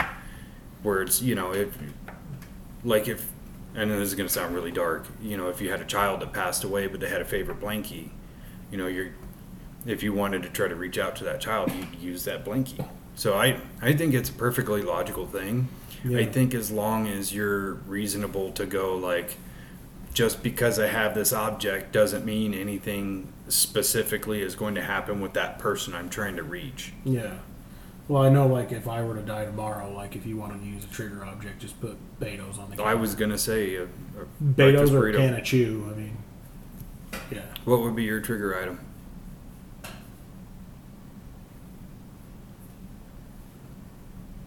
I don't think it would be like an item. I think it would literally be my children. I don't think there's anything specifically like as far as an item that I'd be like, yeah, that would be my trigger. It would literally be like my children. I would definitely haunt the shit out of my kids when I pass. Just to mess with them. Oh, all the time. Uh, we were uh, like when I watch ghost hunting shows, I talk about like what it's going to be like ghost hunting. Like, I don't know, probably like a hundred years from now, like when we're all dead and gone, and they're just like trying to communicate with spirits of people. Like, and if all the spirits, like if kids grow up and they still talk the way that kids talk right now, they'd be like, "Give us a sign you're here, bro." Bro. That's so gas. On God. On God. No cap. No cat. You know, it, I don't believe it's really you. On God though. I'm him. I'm him. I'm him. I is it. You ever? I want to kind of transition into more of like the uh, ghost hunting shows and uh, YouTube ghost hunting and things like that. But uh, on God, you ever notice that there's a, a big platform of oh this 18th century girl died in this mansion and why is it always an 18th century girl? Dude, have people like The died in this lady in place 10 white? years ago? Yeah, the lady, in white or the like- lady in black, whatever it is. But it's like, Yeah. especially in, in places like like Waverly Hills, they have like a set of ghosts they like to talk about, and it's like you know people have died since those people died. Where are you never talking to like like an '80s person who's So- like, dude, that's so jive, you know? Waverly Hills is actually interesting. I actually tried as hard as I could to try to go to Waverly Hills because it's right outside of Louisville, Kentucky. Hmm.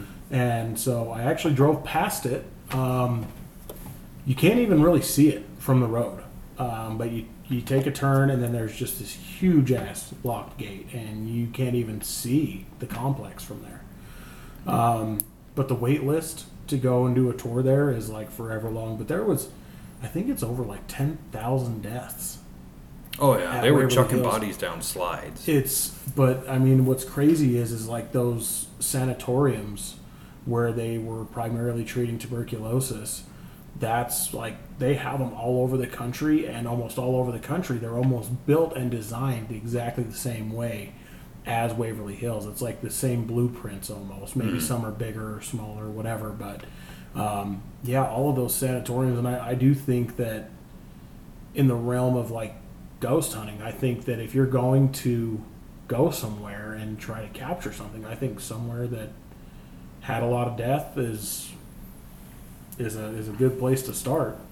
I, I just like question the whole prototype of it. Of it's always like going for a certain archetype of a ghost is what I have a problem with, and, and I'm curious what you guys think about this because, like I said, it's like oh, it's an 18th century girl or it's this miner who died or whatever.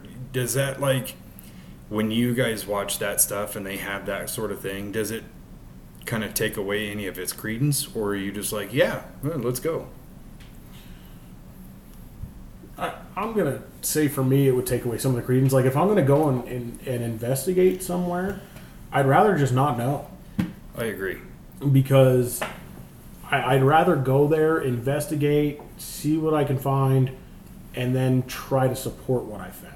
Yeah. Versus like do all this research, yada yada yada yada, and then try to support the research that I found because then you're almost kind of like pushing a narrative, Yeah. you know. What do you so, think? I agree. I also feel like it does take away because then if you already have a mindset. hmm But I feel like the reason why people do that is because we're just we're storytellers. Like we By are. nature. Yeah. So like for us it's just so natural to like connect to something that we've heard before or we've heard our whole entire lives. So it automatically is like if somebody talks about the the girl in white from the 1800s, that's automatically just creepy Yeah. because that's the mindset you've been like raised in or taught or heard the stories of. So it's like it's still fascinating. But if you want to be realistic about it, it's just like, yeah, I've heard that bitch's story 10 times. Like, let's Mm. move on.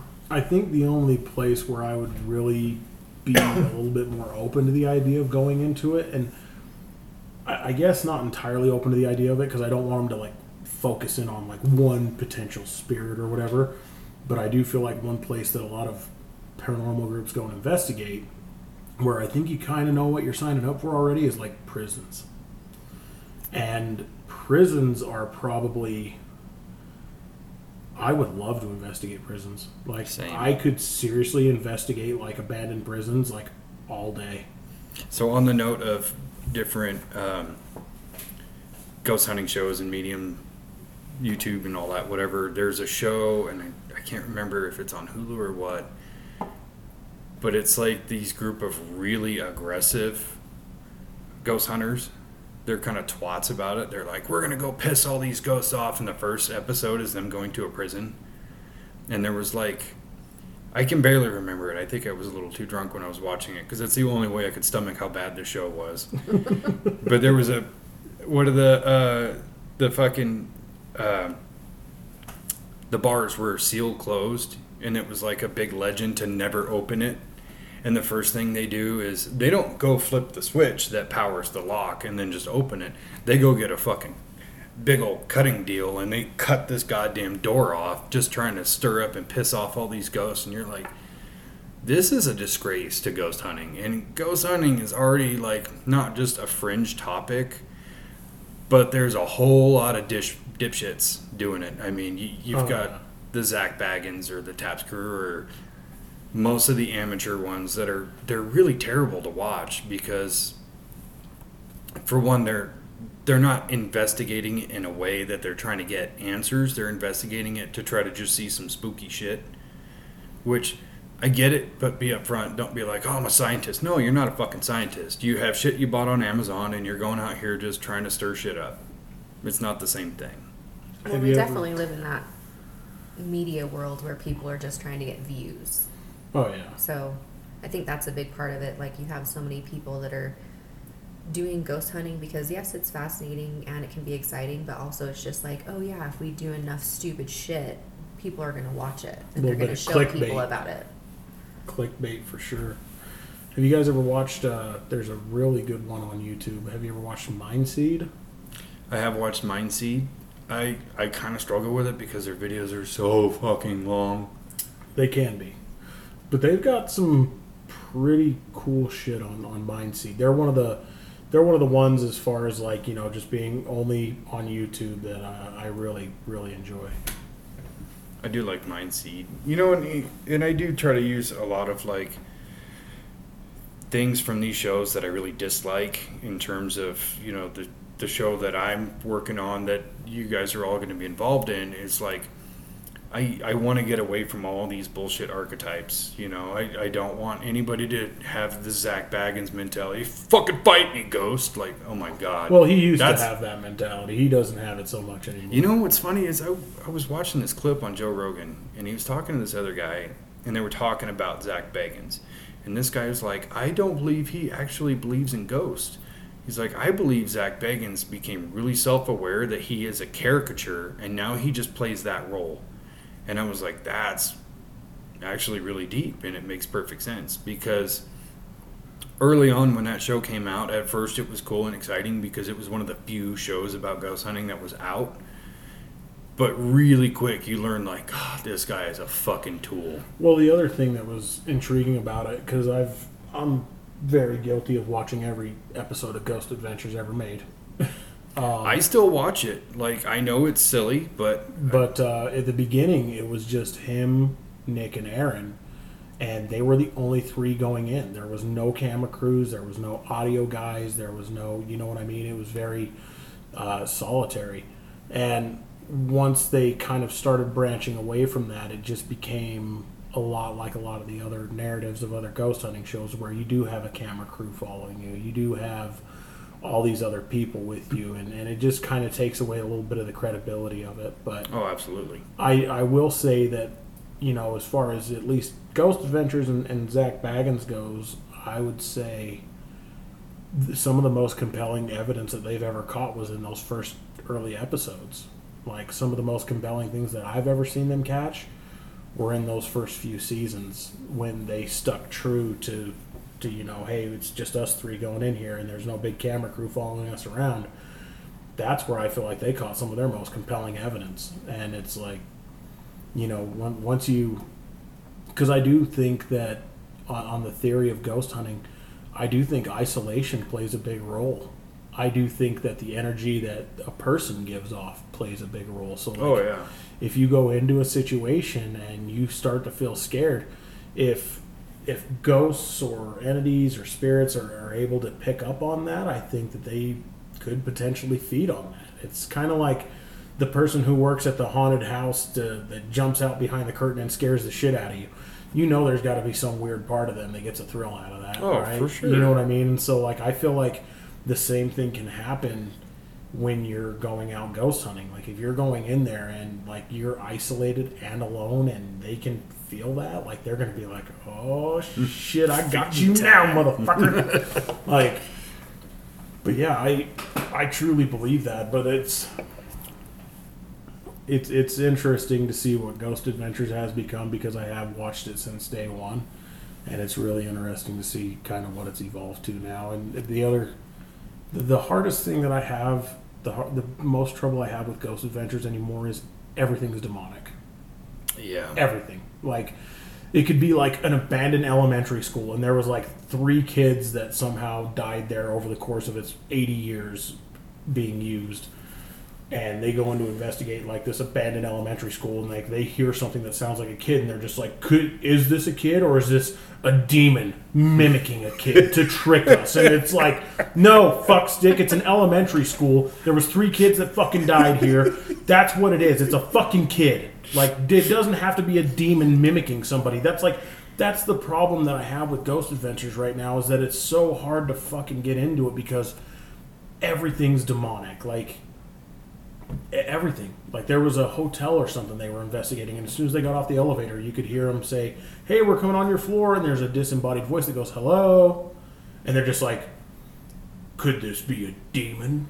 Like, no, The Hotel Cecil. that sounded like Oh a. my Is god. the, That ep- sound- I think that's the episode you're talking about. It was right? a Yeah. female. It was a woman. It was a disembodied voice. If you scan that entire floor and there's nobody on there, chalk it up to a disembodied voice of a female, not a female being mimicked by a demon. Because like that, that's I don't know, man. I just I I feel like, especially in the media, like movies like The Conjuring and the Exorcist movies and stuff like that. Like they play so heavy on demonic forces, and I feel like that that's what sells right now. Well, and it's to me, it's lazy writing. Just to go, yeah, it's demonic because you can't come up with an, a, a better creative solution to that, like Insidious did. I know you've got some feelings on Ghost Adventures with Zak Bagans. She's probably into Zak Bagans. I hate it so much. Whenever Thomas turns it on, it's just I feel like my whole energy fucking absorbs everybody around me. I'm like this shit again, and it's not. I actually, This is the first I'm hearing this, by the way. I actually like used to enjoy the show, like how Tom was saying, like watching it from the beginning. But what it's become now, and when he turns on the newer episodes and stuff, I'm just like, it's gonna be the same episode after the same episode, but just in a different location. Yeah. and it becomes so annoying and tiring. Like it's like how he gets all rowdy and wants to yell at the TV. That I literally just want to do that. I'm like, it's the same fucking Oh situation that we just did in the last episode. so I just This have, is news to me. She has never told well me Well, because I this still want him to enjoy it. Like because I'm miserable, you don't have to. I be. think there's a certain amount, like, This is so news to me. No, you can keep watching it, baby. I'll continue to keep hating it. But no, like I've been to the Zak Bagans Museum. Like that was the most intense thing I've ever done in my fucking life. If you haven't done it, do it. It's worth the money. Go experience it. It's insane. Like I can't even like Oh, physically put into words how crazy it is and how much it like plays with your mind. And there definitely is situations where Zak Bagans, because he always comes comes up on the monitor before every room that you approach, and he like tells a story about where he bought this or where it. co- So they play into it. They oh, do. oh yeah. But the energy that you feel in that place is insane. Is it predominantly negative or is it just like overwhelming energy in general? It's just overwhelming energy. It's not always negative. It's just an overwhelming amount of energy, especially if you are like a person who can feel other people's energy. Impact. Not like- only are you feeling the energy of everybody around you in the tour, but you're also feeling the energy of everything that's in there. And then you're feeling the energy of everybody being like, you should be scared. And it's just like, no, I'm not. no, I'm fucking not. I'm not scared of shit. You're I the- paid for this to just prove everybody that I'm not fucking scared of anything. You're the only But then at the person. same time, your knees are still shaking, and you're like, I might, I might throw up or faint in like ten seconds. What the hell's going on? You're the It's only person I know that's been. I don't know anybody else that's And been that's to that one- museum. Rob yeah, that's that one credit that I can give people. Like Zak Bagans did one thing right, and it's that museum. Do it. But didn't you tell me that if it wasn't for me wanting to go so bad, you'd probably never I go through would- it again? I would not ever do it again unless I experienced it with somebody to where I could just like enjoy watching them go through it. So if like you went or like a bunch of us our coworkers went, I would do it and put myself through it again just to be like enjoy you guys reacting to it. Like You know, now thinking I would about never like, personally do it by myself. I would never advise my kids to do it. It's insane. you know, speaking of, Wouldn't advise her kids to do it, but wants me to do this shit. You You guys guys are- hates my TV show. you guys are partners. This is how this works. Misery loves company. It's true. Yeah, it's kind of like um, in relation to that, you know, when you let one out, you know, while you're sitting there with your significant other and it stinks and you know it stinks, and you're like, Do you smell popcorn? And they take a big whiff. It's just misery loves company, and that's how partners work. Ugh. Yeah, I I just wouldn't want my kids to do it because I'm their mom and I have to take them to therapy and pay for that shit. I like, Like if they were grown ass adults, I'd be like, yeah, let's go. But like right now, I wouldn't take my 13 year old to go do it because it's just like do they for even the allow next kids to do it? six I mean, is months there, she's gonna be like she won't sleep. She's is gonna there probably an stop age limit? Like, I would imagine. I mean, just from what I know of that museum, I would imagine you don't almost have to be 18 to go in there because there's so many. I think you can be accompanied by a parent. You I think that whole fucking city needs to have an age limit. I mean, What's the point in going to Vegas if you're under 21? Legoland, There's a Legoland there. from what I hear, Well, there's The M&M factory. there is the M&M factory, There's a lot of cool shit for kids. and at the uh, God, what's the name of the casino? Uh, it's like Circus Circus. no, not that one. It's like knights and shit. Oh, Excalibur. Excalibur. At Excalibur, you and your family can dine while watching live jousting and sword fighting. Ten feet away from piles of horse shit. I mean, I still I get to would do watch live jousting. I mean, I just drive to Tooele, and that's pretty much what it is. So. God. So I, got- I gotta say one of my favorite like paranormal things to watch is on YouTube. It's Nuke's Top Five. Now, granted, it's gotten a little dry for me because the amount of good videos that he finds to be able to put into his top five is getting few and far between because there's so much bullshit and so many fakers. But he usually tries to like capitalize on the number one video and it's pretty much always good. But there's so many tropes that I've gotten so tired of seeing and then I go, yeah, this one's bullshit. This one's bullshit. But there is there's one trope amongst like his videos and almost every other ghost hunting video is the background music. It's always like dark and ominous and it's like I don't want to hear that. What if there was a voice that I could pick up, but instead I got to listen to this fucking ooh background yeah, music, they you know? do that so much on ghost hunting shows, and I think it takes away so much of it. It, yeah, it depletes it. Like I would rather be a little bit bored watching the interim clips to get to the good stuff, rather than just like having this background music that's designed to psych up my mind. So there is another one if you like Nuke's top five because Nuke's top five is very good. Um, another one I would recommend anyone to watch who's into the paranormal stuff is called Slapped Ham. I love Slap Ham. Like that guy has some pretty cool ass videos that he compiles, and it's like it's uh it's it's good. He does the ominous music too, though. Like uh, he's got this one that just keeps going.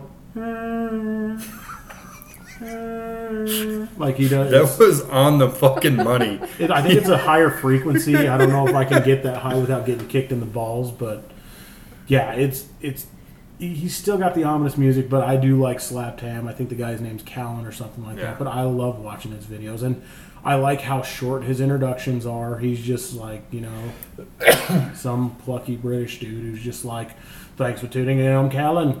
Thanks for watching Slapped Ham. Be sure to like and subscribe for more creepy videos like this." And that's it. Like that's his whole introduction, and then it goes right into like these cool ass videos. Yeah. I you know, I think one of the my favorite media forms, and that because you and I will trade videos on TikTok all the time. And part of the reason I really enjoy those videos is because they're all user submitted. They don't go through an editing process, most of them don't have any background music. It's just a video that somebody caught randomly and then posted it on their TikTok, which I I think makes it a little bit more believable Yeah. and it's in a much smaller bite. Like I don't have to sit here and watch a 40 minute video to get like three seconds of good shit. It's like it's over and it's done. Or watch a 45 minute episode of Zak Bagans calling everything a demon just to hear an EVP of somebody going, I'm here. Like, cool. I bet I I bet on a personal level, and I rag on Zak Bagans all the time, but I bet on a personal level he's probably a pretty okay dude. I think I think so. I think honestly, because I probably about a year ago, I heard some shit like through social media and everything. Who knows what's true and what's not? But even Zak Bagans, according to what I heard, said himself that he doesn't even enjoy doing ghost hunters anymore. Yeah. That he just does it because he's contracted and he's just sick of it because it's not what he intended the show to become or wants it to be. 100% believe that. And I don't know if that's true, but if it, it is true, it's just a lot of respect to him because it's like, yeah, your show is now shit. Well, there are some definitely good alternatives. I mean, for me, like, I know, yes, I do still watch Ghost Adventures religiously. There's no shame in that. but uh, there are good alternatives. I know the one that uh, Nick Groff, the one who used to be on Ghost Adventures, um, the one that he branched out and did with Katrina Weidman, I think is her name. Uh, he did what's called Paranormal Lockdown. Have you ever seen any of those? Yeah. So those ones I found really cool because as cool as I want to like as cool as it sounds to go out and go ghost hunting for a night, I think if you really want to capture some hard evidence, you've got to be there longer than a night. And I think that's one of the things that I loved about the paranormal lockdown that, Nick and Katrina did was it was three day minimum. Every location they went to, they stayed there for a minimum of 72 hours. Some locations, I think they did even longer, but um, their minimum was 72 hours in a location. And so I think that kind of really gets you in the mindset as an investigator of what it's really like to be there day in and day out. Um, the other good one is called, uh, I think it's only on YouTube now, but you can find the older episodes uh, when it was still televised. It was called Fear Factor. Or no, not Fear Factor. Um, good Lord. Destination Fear. Oh, That's yeah. what it was called. Had uh, Dakota was Yeah. the was the main guy on that. He used to actually be on the Ghost Adventures crew with Zak Bagans, and the way that he actually got on there was they did a contest, like a video contest that they uh, wanted people to submit, and this Dakota kid made this video basically mocking the introduction to Ghost Adventures, and he like dressed up like Zak Bagans and everything. Like it, it was good, but he won the contest, so he got to go on a ghost hunt with the Ghost Adventure crew, and then he became a part of their crew, and then he eventually branched out and did his own thing. But um, they're exclusively all of their new stuff is on YouTube now. But the nice thing about them being on YouTube now is that like their stuff's not being edited by some major corporation. You know what I mean? It's kind of more in house, and so You know, that's one thing that I I have to think about with my own thing is like the amount of time editing is going to take. Especially if you know, let's say it's it's me and you two and two other people. Now I got to edit footage for five people, which I I don't have a problem with. But man, how fucking nice would it be to just be like, here's all my shit, edit my video for me, well, make me look cool. Yeah, I mean, you can definitely. I, I think I've watched enough paranormal investigative shows that I could definitely help out with streamline that. I mean, you really just got to kind of focus on things that you find. You know what I mean? Is Well, and one thing about editing that I I have a problem with with ghost shows is that sometimes they'll edit things out of sequence so it is more dramatic. And it's like if if you're uh, like when I would do airsoft videos, yeah, I would do that shit all the time because it didn't matter. There's no like linear story that goes with it versus the ghost hunting thing. It- It does need to be more in line yeah, like okay we're here and suddenly we're already hearing strange noises and then we do this for three hours and nothing happens and then right as we're about to leave right as you're about to pack up or whatever then okay something else happened which prompted you to go in further or whatever. Like i think that needs to be more important. One thing that i really want to figure out how to do is add maps.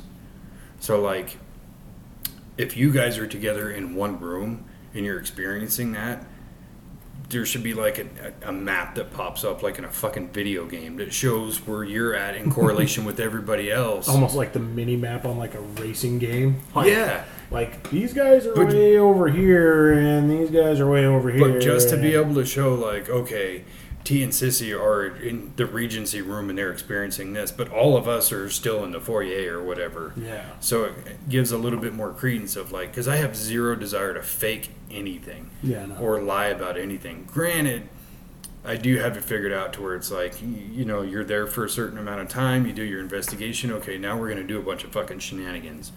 And I, I thought up all this stupid shit to do to like fuck with everybody in the party or like, um, I think it- I was joking with Scott about this one.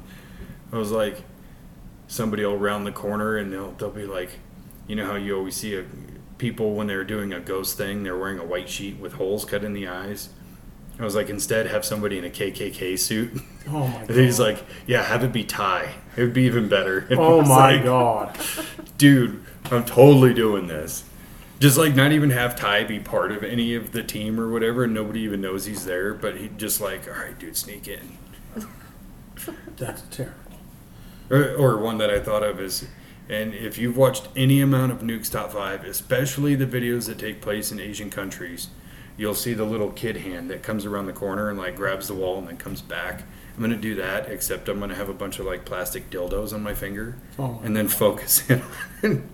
so That's it's terrible. so it's like, yeah, I would have take the investigation part really seriously and then like do that, but at the same time, just have fun with it and not be like oh, it's fucking demon and just like on edge Yeah, all the time. because like I said, in my experience with my ghost hunting, like when it was taken way too seriously, it literally took the fun away from it. You know, and that's the problem. Going back to what you were saying about Zak Bagans is, at a certain point, you're not going to enjoy it anymore. No matter if it's fun or if it's a good thing or if you maintain all creative control, eventually you're going to get tired of it and you're not going to want to do it anymore. And I assume that same factor about ghost hunting or podcasting or whatever. Eventually, I'm going to be like, I don't want to do it anymore. Yeah, So it's like while I'm doing it, I might as well do it to the max, yeah, absolutely. but not be a fucking tool about it. So, on the topic though of like uh, EVPs and stuff like that, when it comes to ghost hunting, uh, I think one of the coolest things that that I like to see, at least when I'm watching all these, is true disembodied voices. Like I love that shit.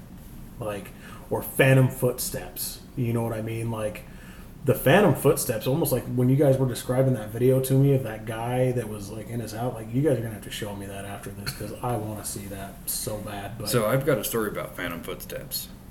So obviously I moved in with my parents, right?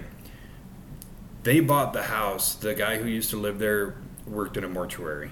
Like a Mormon guy, you know, dealt with dead bodies and all that. So I believe at some point he drug something back with him and it's still there. So this was years ago. My mom and I were downstairs in the downstairs living room and we were just bullshitting and it was just her and I that were home. And everybody in my family has this weird thing where if the front or back door is shut, it needs to be locked. Like 100% of the time. It, I, I can't even close the door without holding the lock, so I lock it when I'm done. But we had the front, the glass door was closed and it was locked. It's just her and I at home. And there was like a lull in the conversation and it was dead quiet and I could hear footsteps upstairs. And there's kind of a long hallway that leads to the bedrooms upstairs that goes into the living room. And you can, it sounded like somebody was wearing boots walking down the hall. Bump, bump, bump, bump. And she's like, Is your dad home? I was like, Nope. So naturally, I go upstairs and I check everything and find nothing. and the way the couch was set, it was like in line with the hallway. My dad's a very, very paranoid person. So you tell him I heard footsteps, he assumes somebody was in the house, no matter what. So we're sitting there that night and I'm telling him, I'm sitting next to him on the couch and I'm telling him, look, I heard footsteps that walked from there to here. Mom heard it. There was nobody home. The doors were locked. There's cameras fucking everywhere. We would have seen somebody. And he's like, I don't know. It sounds like somebody was in the house. And then he's sitting there kind of pondering it, and you can hear the footsteps walking down the hallway right toward him. And he's deaf as fuck, but he's got his hearing aid in, and he looks over. Fuck was that? I'm like, the Believe me now? footsteps. But there's even been a couple instances where I could. It sounds so crazy to say it out loud. I could feel something getting into bed with me. Like, this happened twice. And the last time I was kind of like towards the edge of the bed, but my legs were kind of cocked back at like a 45 degree angle. So there's like perfect space for somebody to come sit on the bed. And you can feel the displacement of the bed, and you're like, all right, that's creepy. Do you want to talk? Or you know do you want to get some coffee? What are we doing here? And then the space lifts back up and then you're alone again and it's like that's weird. So yeah Right? either shit's happening there or i am fucking psychotic and i'm going a little No, column a stuff's little always column b happening, and that's what I'm saying. Like, is it actually like ghosts? Is it spirits? Is it demons? Or are our dimensions like just kind of, you know, like what if that's just you getting into bed previously in another dimension? well and it's it's just kind of it's kind of crazy to think because i don't think it's always like something that is like a spirit or a ghost i think that sometimes shit is, just happening and it's unexplainable and we will probably never be able to explain it who knows but there's so many times that yeah i experience, experienced the same thing and it's just like in my mind trying to rationalize it, I'm like, I just did that. So what if it was just me doing it 10 minutes prior to me just doing it? Well, that begs a question because I think about this way more than I should. And exactly what you're saying. Like, is this a time space thing? Is it dimensional? Is it paranormal? And it's all these different prevailing theories. And to me, just like everything else, I go, it's either all bullshit or none of it is. And it's the same as deja vu. So when you think about the moments you have really strong deja vu and it hits you like a ton of bricks, like been there, done that, which is what deja vu means, and you know what's going to happen following that. And it, like I remember the last time it happened, I was upstairs in one of the rooms and I had this super strong deja vu, and I was like, my ex is going to call me and start screaming at, me about something. So I pull out my phone, like waiting for it to happen, and it doesn't happen. But it's like, how would I know that that was coming? Because maybe in some alternate version of reality, that did happen, but there was that momentary folding between dimensions. Or maybe I was in some kind of slipstream where I was like momentarily vibrating at the same frequency as another version of me Right. who had to answer the phone and get his ass chewed for something stupid. Well, and I, as far as like what it is specifically for me, I know a lot of the times I, I lean a little bit more towards like a person's energy. A little bit, like I lean a little bit more towards that. Like I find that, I, I think I lean a little bit more heavy on the side of, if somebody has a lot of energy in life, right? Like, if they are one of those people, like as soon as they walk in the room, everybody knows they're in the room Mm-hmm. if they are one of those people in life, I think it's a good possibility that, you know, no matter what the circumstances are, I mean, they could get old and just die of old age, whatever, like no matter how their death is, but I think that if they carry that kind of energy in life, I feel like that they might have lingering energy. You know what I mean? Because like to me, the idea of it is is that like our energy and what we give out um, I don't know if you remember, like when the Tempur-Pedic mattresses first came out, and their ads were like, That was a "Oh yeah, ass term. look." And well, no, I'm just saying because like they push their hand into the mattress, and then Yeah. they take their hand away, and you can still see the handprint there, Mhm. and it kind of slowly comes back up. You know what I mean? I almost kind of feel like that's how some people's energy can be. It's like, yeah, the person may be gone, but their energy is still here, and um, especially in instances where if somebody dies very suddenly and very unexpectedly, I think it's I I believe personally that their energy can still stick around and it's almost like they don't even know they're dead. I think Like they could just be what like like if if you're a person who wakes up every day, every single day and you go and make a pot of coffee. Like if you die suddenly and unexpectedly, like is your spirit, your soul, are you still just kind of moseying around like, yeah, I'm gonna wake up and go make a pot of coffee, you know? Like kind of that whole almost kind of like Beetlejuice to where the people don't know that they're dead. Mhm. You know what I mean? But they're still in their house. It's almost kind of like that theory a little bit for me. That's kind of what I feel like, as opposed to it being like interdimensional. That I think, certain circumstances, but I think the vast majority of like what we see on like ghost hunting shows and a lot of the paranormal evidence that people capture, I think a lot of it is is, at least in my mind, chalked up to just their energy still being here. you agree with that? I think it definitely plays into factor. Definitely. I do honestly think that, especially in the example of like somebody just passing away in their sleep and not even knowing that they're dead, and then just continue their routine. Yeah. So it's like kind of like I'm saying is like things could happen in your everyday life, but something weird happens to you. Who's to say something isn't there, or another dimensional thing is happening? Yeah. What, what if? Here's kind of an alternate idea. When you talk about like the habit of getting up and making a cup of coffee, what if that is your version of heaven? You think about like the old timers, your great grandpa or whatever. They bought their first house very young. They lived in it their entire fucking life, and they died there. Maybe that's their own little piece of heaven. So instead of going on to another plane or whatever, Yeah. they just continue on doing what they always did because that made them happy. Yeah, I, I wonder if that plays into to factor with it. You know, like if people choose like like no, this is where I want to be. This is this is my happy place. Yeah. You know, and I because I, I do believe in a spiritual realm very strongly. I do believe in, in even multiple you know, living multiple lives and things like that, but I do think that somebody could just be in their in their solitude, you know what I mean? I, I think that that's a super strong possibility.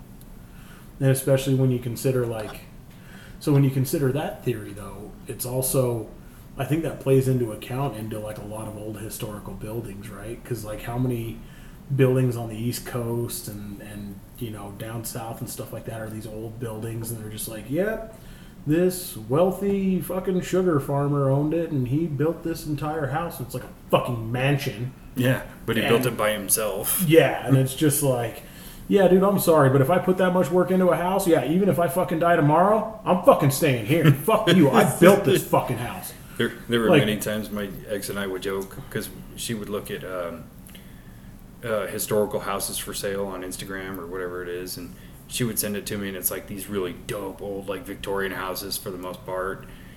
And we would joke like, "Oh, that one is guaranteed to be haunted," you know, because like this old Victorian house, and they only want sixty-five thousand dollars for it. That place is haunted for certain. And we would joke back and forth like, "Dude, we'll cohabitate with the ghost. It's fine. That house is awesome." But here's an alternate theory, and I actually came up with this one the other day. I didn't really come up with it. I adapted it. I'll say that.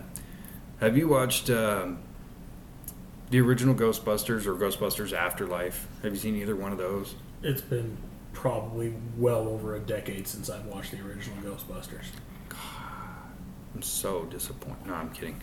Um, in the newer one, Afterlife, they're talking about because there's like this. I don't know how to describe it.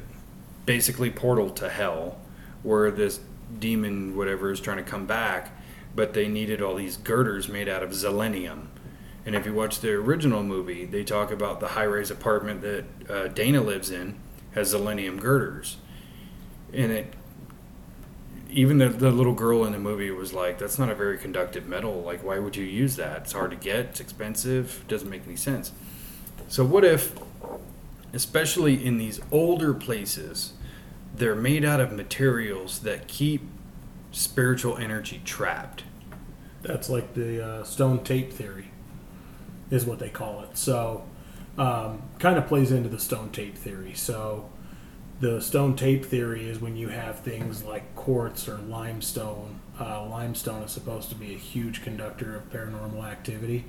And much like you're referencing, is that, yeah, you'll find that like a lot of these old buildings and a lot of places that have a whole lot of spiritual activity are built with uh, highly conductive materials.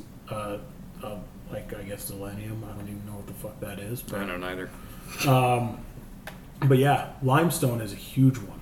So um, a lot of the really old buildings and stuff that people investigate, um, a lot of paranormal investigators will talk about like what it's built out of because the stone tape theory is is that some of that energy is almost trapped in there, and the reason they call it the stone tape theory is because in a lot of these places, what you're experiencing is you're experiencing. Um, oh God, what are the there's uh, intelligent hauntings, and then what's the other one? It's like a tape recorder. It's like On a loop. yeah, it's almost like a tape recorder on a loop. And so that's where a lot of the stone tape theory comes from is because they'll say that like yeah, the energy is just, you know, basically em- embedded in the materials that were used to build this uh, build this establishment. And so a lot of the things that you'll hear are like reoccurring things. It's like the same thing. It's not intelligent. It's just re- reoccurring. So it's it doesn't really give off like a negative vibe, doesn't give off a positive vibe. It's just like, yeah, you know, about once a day that door swings open or something, or once every week that door swings open. It's just very repetitive stuff. I'm So- gonna rabbit hole a shit out of that. Stone tape theory, my friend. Yeah, you'll you'll find a lot of it. It's, it's I thought I was onto something there. once again closet paranormal investigator nerd. I don't, you know, with it ghost hunting and paranormal investigation being so like pseudoscience, I don't think anybody's closet about it. I think we're all on the same level at this point. I think it's just one of the things. I like if people were to like get to know me or start talking to me, like they would have no idea how much interest I really have. it's Well, like, I, I know because we've talked about it Yeah. in great detail Oh, yeah. many times. but yeah, it's it's just something that intrigues me. I don't understand it, but I I love it and I follow it religiously. I watch so many of them. If there's a good one that you want to laugh at, watch Ghost Brothers. oh, I have watched Ghost Brothers. Oh my god, It's- those guys. You know, I, I think it's such an encompassing thing of people who really love that sort of thing. I think it's because we're less interested in what's actually here and on the ground and visible, and we're more interested in the beyond. And, and I think the same thing about like aliens or alternate dimensions. Like, we want to believe that there's something much bigger and greater than ourselves, or at least more interesting Yeah. that we tend to go towards that direction and i think it's maybe it's like more creative people or more into it versus more like fact-based people just listen to true crime all day you know Yeah. But it's like i i kind of go i know people suck and i know the world's not the best place so this is way more interesting to me because it's unknown Yeah. Is there any uh, for for both of you guys? This was a question they asked me when I was doing uh, ghost hunting with that group. Is there any type of paranormal investigating you would not do? solid question Because like I mean, I think about it and it's like, yeah, I want to go to like prisons and uh, you know all these crazy haunted places. But do you have a line where you're just like, yeah, I'm not fucking with that? you got anything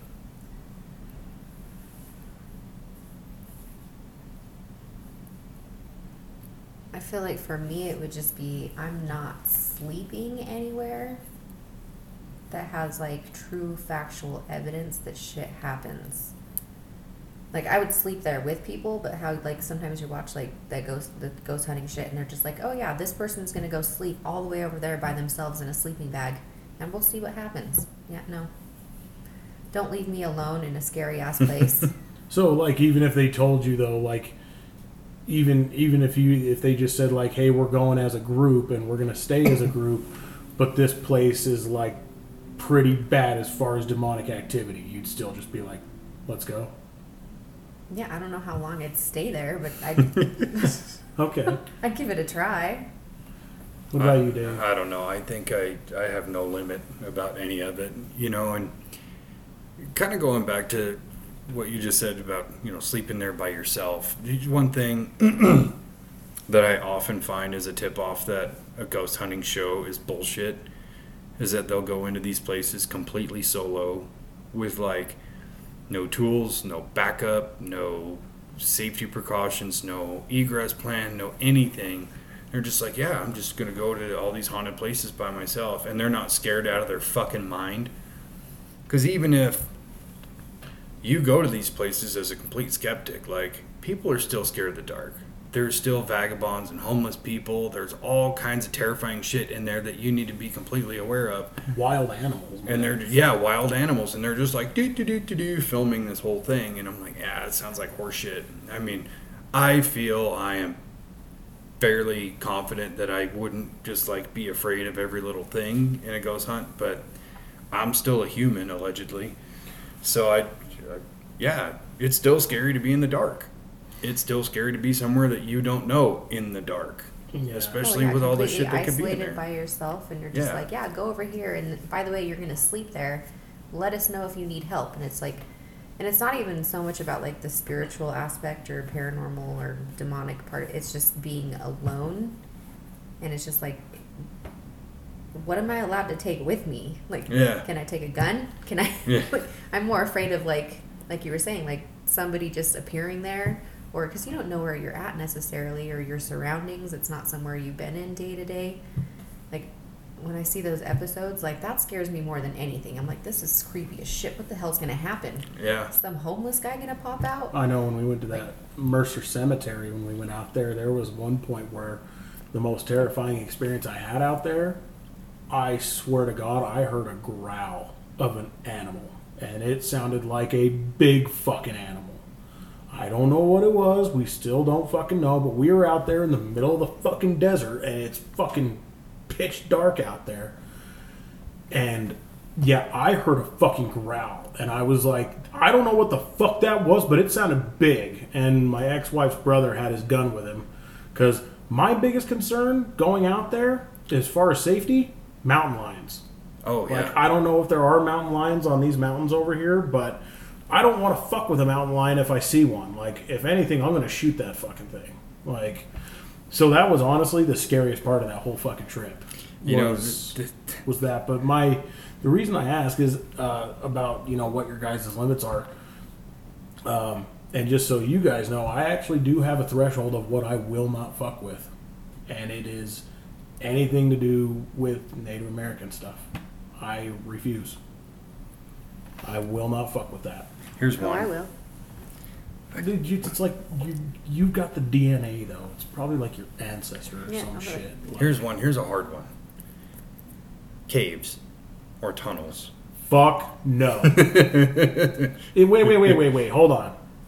Let, let's let's let's dive in a little bit on this. Is this like a cave that's like popular for tourists and like people go there all No. the time, or is this just some fucking random ass cave that You're people gonna are like, explore a cave. Some rando cave. There's no graffiti on the outside, fuck no? and it took you hours to hike to it. Mm, well, you already you the fact that it would take hours to hike to, it, you've already lost that. What's that that movie, The Descent? The descent. Yeah. no, those people like crawl through these tiny space. I'm not the biggest claustrophobic person, but if you told me I had to like crawl down this little tiny hole, and you might get stuck, and it might not lead you out anyways. No, I, Yeah, Can we just and- try to go back the way we came? I'm not. I, I don't know if Caves and you abandoned guys mine shafts are a huge fucking no for me. if you've seen some of those videos of paranormal or cryptids or whatever that take place, especially in caves. Those like legitimately freak me out because I am a little touch of claustrophobic. But when they like go into a cave and then you hear, and you're like, yeah, I'm out. I'm dinner. Well, and it's going back to the gun thing. It's I always carry, you know, and it's I had to really stop and think about like when this ghost hunting thing kicks off. Like, should I carry while I'm there? oh, I'm. Obviously, yeah, but it's it's still kind of a small fear for me. Like if we're investigating an, an abandoned place and some homeless dude comes out and is like, "Hey," and I get scared and drawn, I'm like, that's going to be terrible. Now we got to make a homeless guy disappear because I shot him. But uh, Nobody no, will No, you ever didn't. know. He What are you ran off talking down the about? road. I don't know Yeah. what the fuck you're talking about. I don't know. We better dig that slug out Gave of him him. twenty bucks and he ran that way. Yeah, he was saying something about dope or uh, no. Uh, Yeah, no. he I- had a knife. if I go ghost hunting, I'm, I'm taking my pistol with me. Absolutely. But but yeah, no uh, caves. Yeah, I'm gonna I'm gonna chalk that up. That's my second one. Yeah, you ain't getting me no cave or no abandoned mine shaft. It's not even. I don't have a fear so much of what I could hear, what I could find, what evidence. No, my fear is strictly fucking anxiety ridden of what if this motherfucker collapses and I'm stuck in here. Fuck that. Because I'm telling you right now, if we're in there and we're in there for like fucking eight days and I'm fucking hungry enough, I'm eating something. I'll eat whatever plants I can find, but when that fucking food resource runs out, I'm gonna fucking barbecue one of you motherfuckers, and it's gonna fucking happen. You Like gotta I'm start sorry. with your left foot. no, You already said you don't give a fuck. You're right footed anyway. I, it is, I mean, you're not wrong. I think it's a benefit if you eat your own left foot first because then you can't chase after any one of us to try to eat us. That's why you want me to eat my left foot. And I just foot. hope you Fuck share that. some of that left foot because we're all so hungry. Fuck that. You guys can cut off your own fucking feet. You think my one foot's gonna fucking feed me?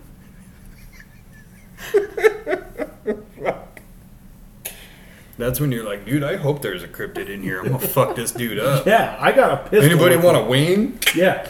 Fucking give me a bat. Give me something. I will fucking shoot, kill, and eat fucking anything. Like, I'm sorry, but the idea of being trapped in a fucking mine or a cave, fuck that. the risk far outweighs the reward. What about an underground bunker? Fully safe, fortified, sturdy. To paint context, um, yeah, it, during World War II, Germans made many, many, many underground bunkers. Oh, if the Germans made it, they're still standing. So one of those. But you know, like a thousand people died in it. I mean, did they die because it collapsed, or just a thousand people died in it? Uh, mutiny. I don't know. Mutiny, yeah. Fuck yeah, I'll go in. Fuck it. Like an underground bunker doesn't bother me so long as it's fucking structurally sound. What if it only has one point of ingress and egress? That's fine. One door. Yeah. What do you think? It depends on the situation. Like, is it dark outside? Because if you guys are all going to the bunker, I'm following. But if it's daylight outside, I'll stay outside and watch you guys. No, it's fucking dark. Okay, I'm coming. I don't want to be outside in the dark by myself, so I just thought about one of my my thresholds, and it's not tied to paranormal, wildlife, or vagabonds or criminals or anything. It's uh, what made me think of it was the Dyatlov Pass thing. You know what that is? So in 1959, this group of Russian hikers went through Dyatlov Pass, and they were found like weeks later. Oh, and- are those the ones that look people think got slaughtered by like a yeti? Yeah, like everything around their case was kind of a mystery. Like some of the bodies were found with radiation. Almost all of them are wearing like their underwear and socks. And keep in mind, this is, you know, in a snowy mountain and shit. Didn't And some of them look like they were like cut open though, and like their jaws were like ripped apart? yeah, one of them was missing a tongue. And like, yeah, the whole thing is a mystery. But what made me think of that is how fucking cold it would be there. If it's really that cold, I'm not going. Oh yeah, no. I mean, I, I would treat like a paranormal investigation almost like I do with like motorcycle riding, like almost. Like if it's cold, I can wear a jacket. Like I'm cool with going somewhere cold. Uh, but like as far as like, I would hope it would just be cold, and then there's like an indoor structure, right? Like I don't want it to be freezing balls ass cold, and we're just like, yeah, we're just gonna go walk out like that Mercur Cemetery. That is not something you want to do when it's freezing ass cold outside Yeah. because you're literally just out there walking in the fucking desert looking for fucking headstones that are impossible to fucking see at night. And yeah, I wouldn't want to do that when it's cold. Fuck that. Yeah, I don't know. I hate those ghost videos where it's really cold and they're trying to focus, but all you can see is their breath going in front of the camera and shit. And you're like, even if there was a ghost, he's probably like, you can't see me, bitch. Speaking of headstones, have you ever been to the Salt Lake Cemetery? I have not. Is that the one up by the Capitol? Yeah, Yeah, never been. it's uh, it has its own like series of legends. Emo. emo and then there's uh, i can't remember the name on the grave but uh, on her headstone it says marked by the devil there's a whole story that explains it but it's still a very off-putting headstone because it's like her name and her birth and death year and then um, either marked by the devil 666 or something along those lines Oh. but you just walk up and you're like, what the fuck? Really? So I took my my son there. We went there after dark, which you're not supposed to, but there's like fucking 25 other people out there just wandering around. We're at least like staying in the shadows.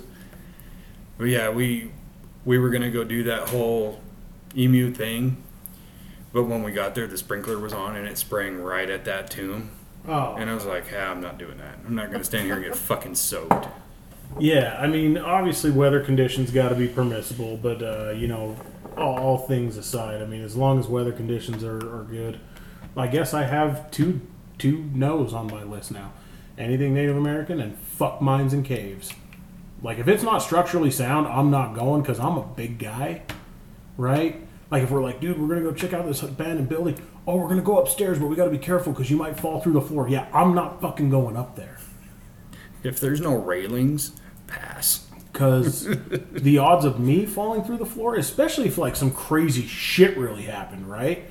Like, say we're in there and we like hear some random voice, right? We're all out ghost hunting. Put yourself in this scenario. You're all out there, and we know there's nobody else in the building. We're on the second floor with a shitty wood floor that people could potentially fall through.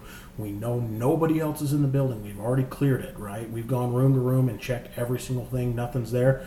And we're walking, all of a sudden we hear, hey, yeah, I'm going to jump, probably piss myself, and then I'm going through the floor. And when I finally land, probably blow out my knee for the fucking third time, I'm going to shit my pants right after. So, yeah there's it's it's it's got to be within reason. It's got to be safe, right? I'm, I'm gonna s- Reasonably safe. reasonably safe. Nobody's ever died from a fucking ghost, but you can die from ghost hunting. Yeah, exactly. Pretty sure there was an episode of Ghost Adventures I watched where there were kids investigating a place where the Ghost Adventures were, but there were kids there a few like years before, and one of them had actually fallen down an elevator shaft, ghost hunting, and died. So, yeah, that uh, yeah, you can die ghost hunting, for sure.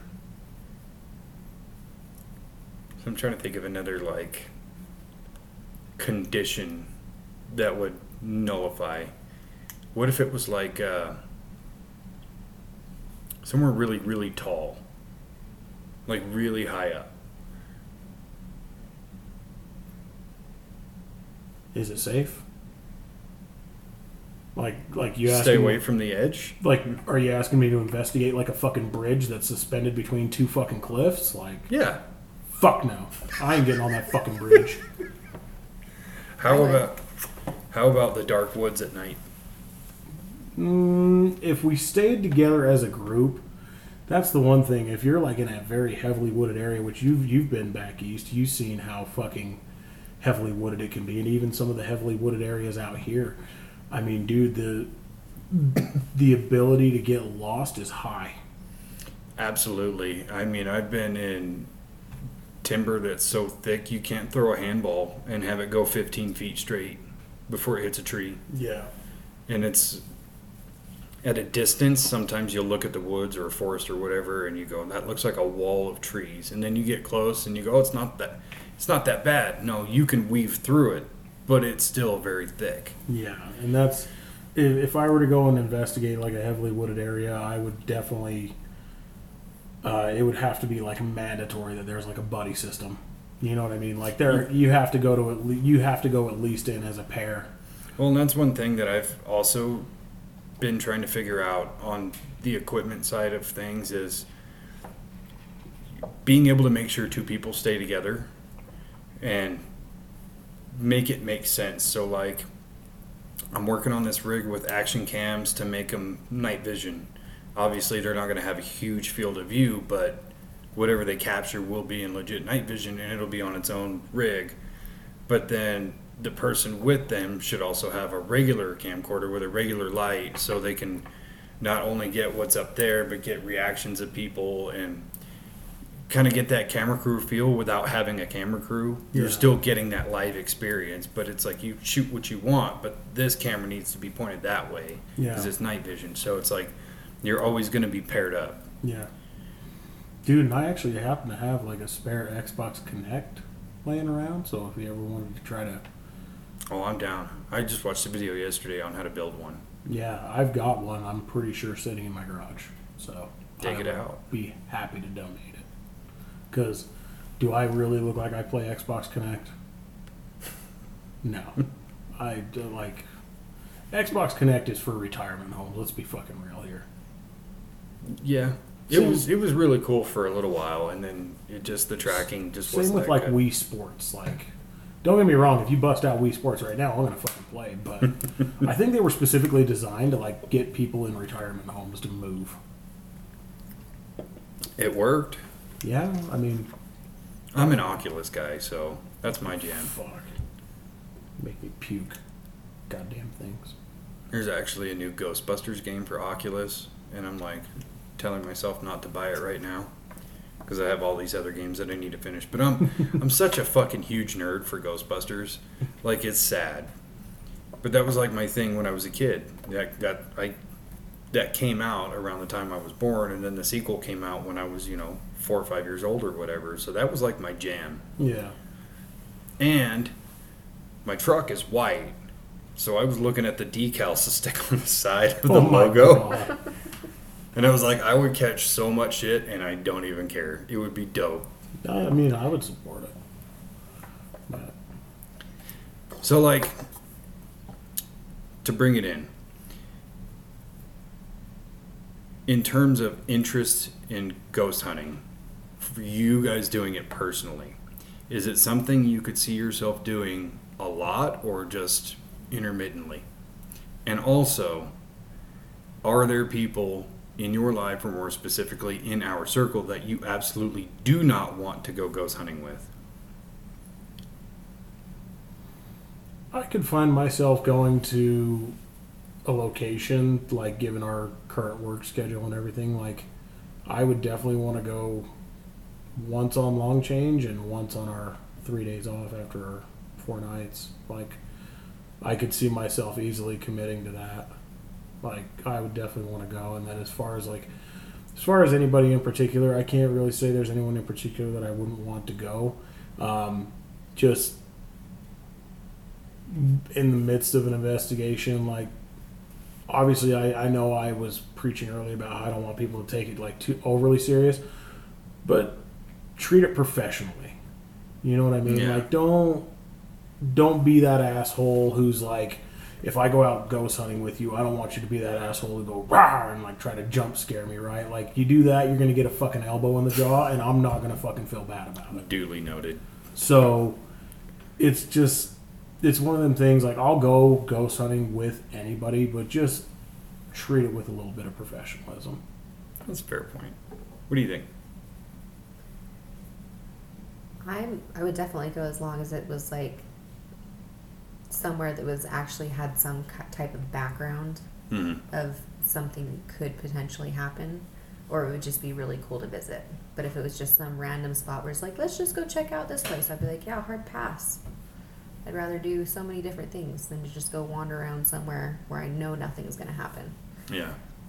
As far as like being around people, I don't really think there's anybody that I wouldn't want to go with. I feel like anybody who I feel like I wouldn't want to go with, and it would just like it'd be an opportunity for something hilarious to happen, just hmm. because I know all you guys. We're all you guys definitely assholes. would potentially make something happen with that person. There's this guy That would be guy hilarious. with a Tesla if we could get him to go. He doesn't walk very much, so I think for me, like frequency, once or twice a month sounds cool. Especially, you know, like during the spooky season when it starts to cool off, you know, and it's October and you're already in that mindset, like feed that shit. Oh, I like it. Um, I don't think there's anybody specifically I wouldn't want to go. I know there's people who would uh, cause me some grief at some points, but there's a lot of people I do want to go because I think there are some people that they want to put up that front that I'm a big, scary, tough guy and nothing's going to scare me until you put them in the dark by themselves. And then I want to see how that's going to change. Oh yeah. But the other part is, is like, you two specifically, absolutely, because I know you're very empathic. So that's going to add a new layer to it. and very easy to scare. Well, yeah, that too. And then you because of your big reactions. Because if you saw something, I don't even think I would point the camera in that direction. I'd be looking at you. what the fuck is that?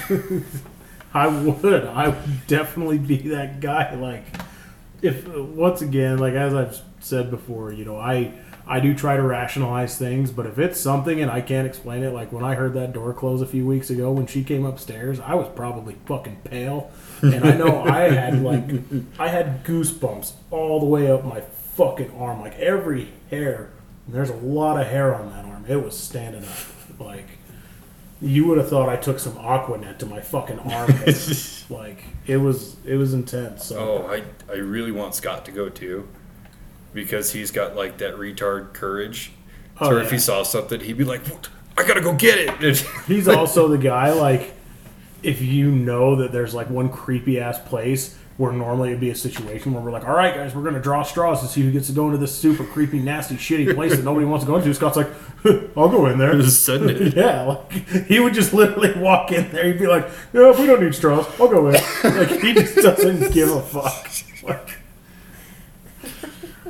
but but There, yeah, there are definitely people too that would go that I would want them to go just for them having the experience, but also because, like you said, they're super easy to scare, and that, like I was saying about the shenanigans, that that's gonna happen. Like not during the important part, but later on for sure. If we could go somewhere that I knew was like without a doubt, like there was a, a good stockpile of evidence that's been captured before. If there was one person I wish I could take with me, but would probably never go, it'd be my fucking brother. Like he is so dismissive of anything to do with paranormal. Like you even mentioned something about Bigfoot in front of me. He's like, "You're fucking idiot." Like, like he really is. Or like I try to talk to him about aliens. He's like, "None of that fucking shit fucking matters. You wasting your fucking time. You fucking wasting fucking brain cells." And he just, I know he sounds a lot like me, doesn't he? I could totally see it though, and I think it's hilarious that you guys are brothers, but you're so juxtaposed.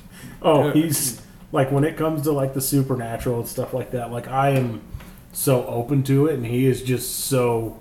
That's fucking dumb. I ain't got time for that shit. Which I mean, most of the time he probably doesn't have time for it. But like, I would love to take him into a haunted place and have him experience something because I don't think he would necessarily react. He, he might react the same way that I would. Like, what the fuck was that? Like he he might have that, but I'd love to talk to him after the fact. I think after the fact, if he were to experience something paranormal, I would love to talk to him about it like a week later and just You know that, and it's funny you mention that because one thing I want to do to kind of meld the podcast and the ghost hunting thing together is uh, companion podcasts. So, like the crew who went out and did the investigation, let's come back together a couple days later after you've had time to process and let's discuss it. You know, yeah.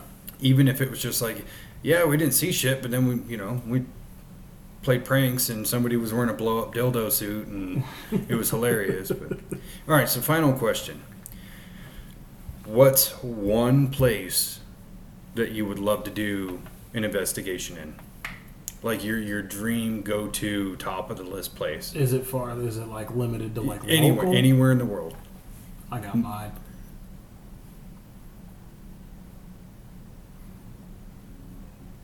For me, I think it'd be like any of the really cool castles in like Scotland or Ireland or Iceland, like the really, really fucking old castles. Like any of hmm. those, if somebody was just like, hey, fully like paid for or like I could financially even do it myself, like you have this span of time to go do it, I'd be there. Like done. Good choice. Mine would be Eastern State Penitentiary. That's a good one. I that place just even going to it is on my bucket list, but like to like actually be able to go and investigate there on on like the terms not necessarily like my terms, but like just not not what you see on TV.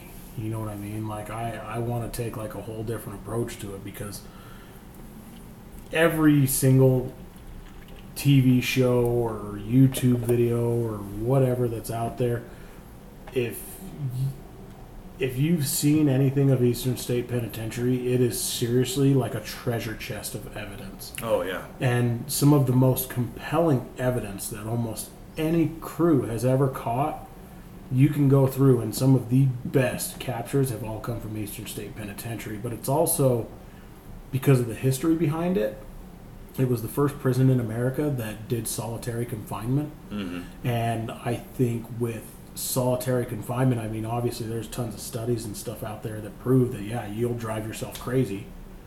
But there's just so much history in it. And I can't even imagine what that place like. I feel like if you were there investigating that place at night, I would feel like the whole place would almost be like electric, like electrically charged, hmm. and you would feel it. Like you would be able to feel it, and even if you're not scared, even if you're not frightened or, whatever, I just feel like that that place is a place where you could go in there and just feel so much energy. And yeah, that's Eastern State Penitentiary is probably my number one. Yeah, and it's definitely a top choice. I really, if I was going to guess yours, I would have said Waverly Hills. I I was wrong. that's number two. Waverly Mine- Hills is number two. Mine is actually a prison, Alcatraz. Ooh, have you ever been? I've never been, but I believe, without getting too long winded, that it's not necessarily like a person dying in a location that has an effect, but I do believe trauma and pain and all those other things that happen in a place tend to be trapped there. So, like, Alcatraz was known to be a really shitty prison, and people died trying to escape. Obviously, you have things like prison rape that cause drama, deaths, fights, all these terrible things that happen within a prison. Like that's all going to be there. And then you're doing it at night, and the tide comes up, so it's going to have that impending feeling of like you can't escape. The tide's too high. You know, there's no boat. You're stuck here until fucking sunrise, kind of thing. Well, that and and a couple of interesting things about Alcatraz. I've been, and it's it's cool.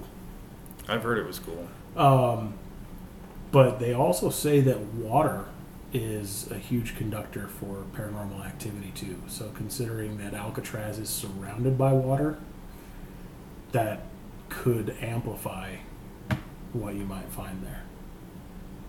Well, and also all of those stories about people being imprisoned in Alcatraz that were innocent.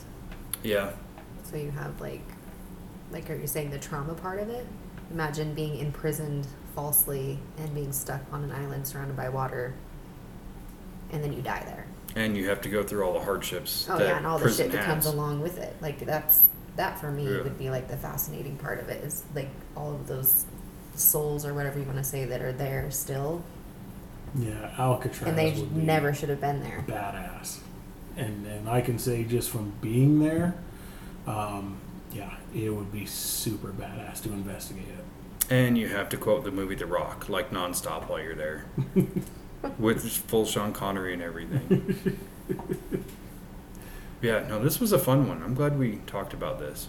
Yeah, it's I'm I'm geeked about going ghost hunting because I love it. I got stuff on the way, man. It's going to happen pretty soon. I'm in. Thanks for chatting with me. Yeah. Absolutely.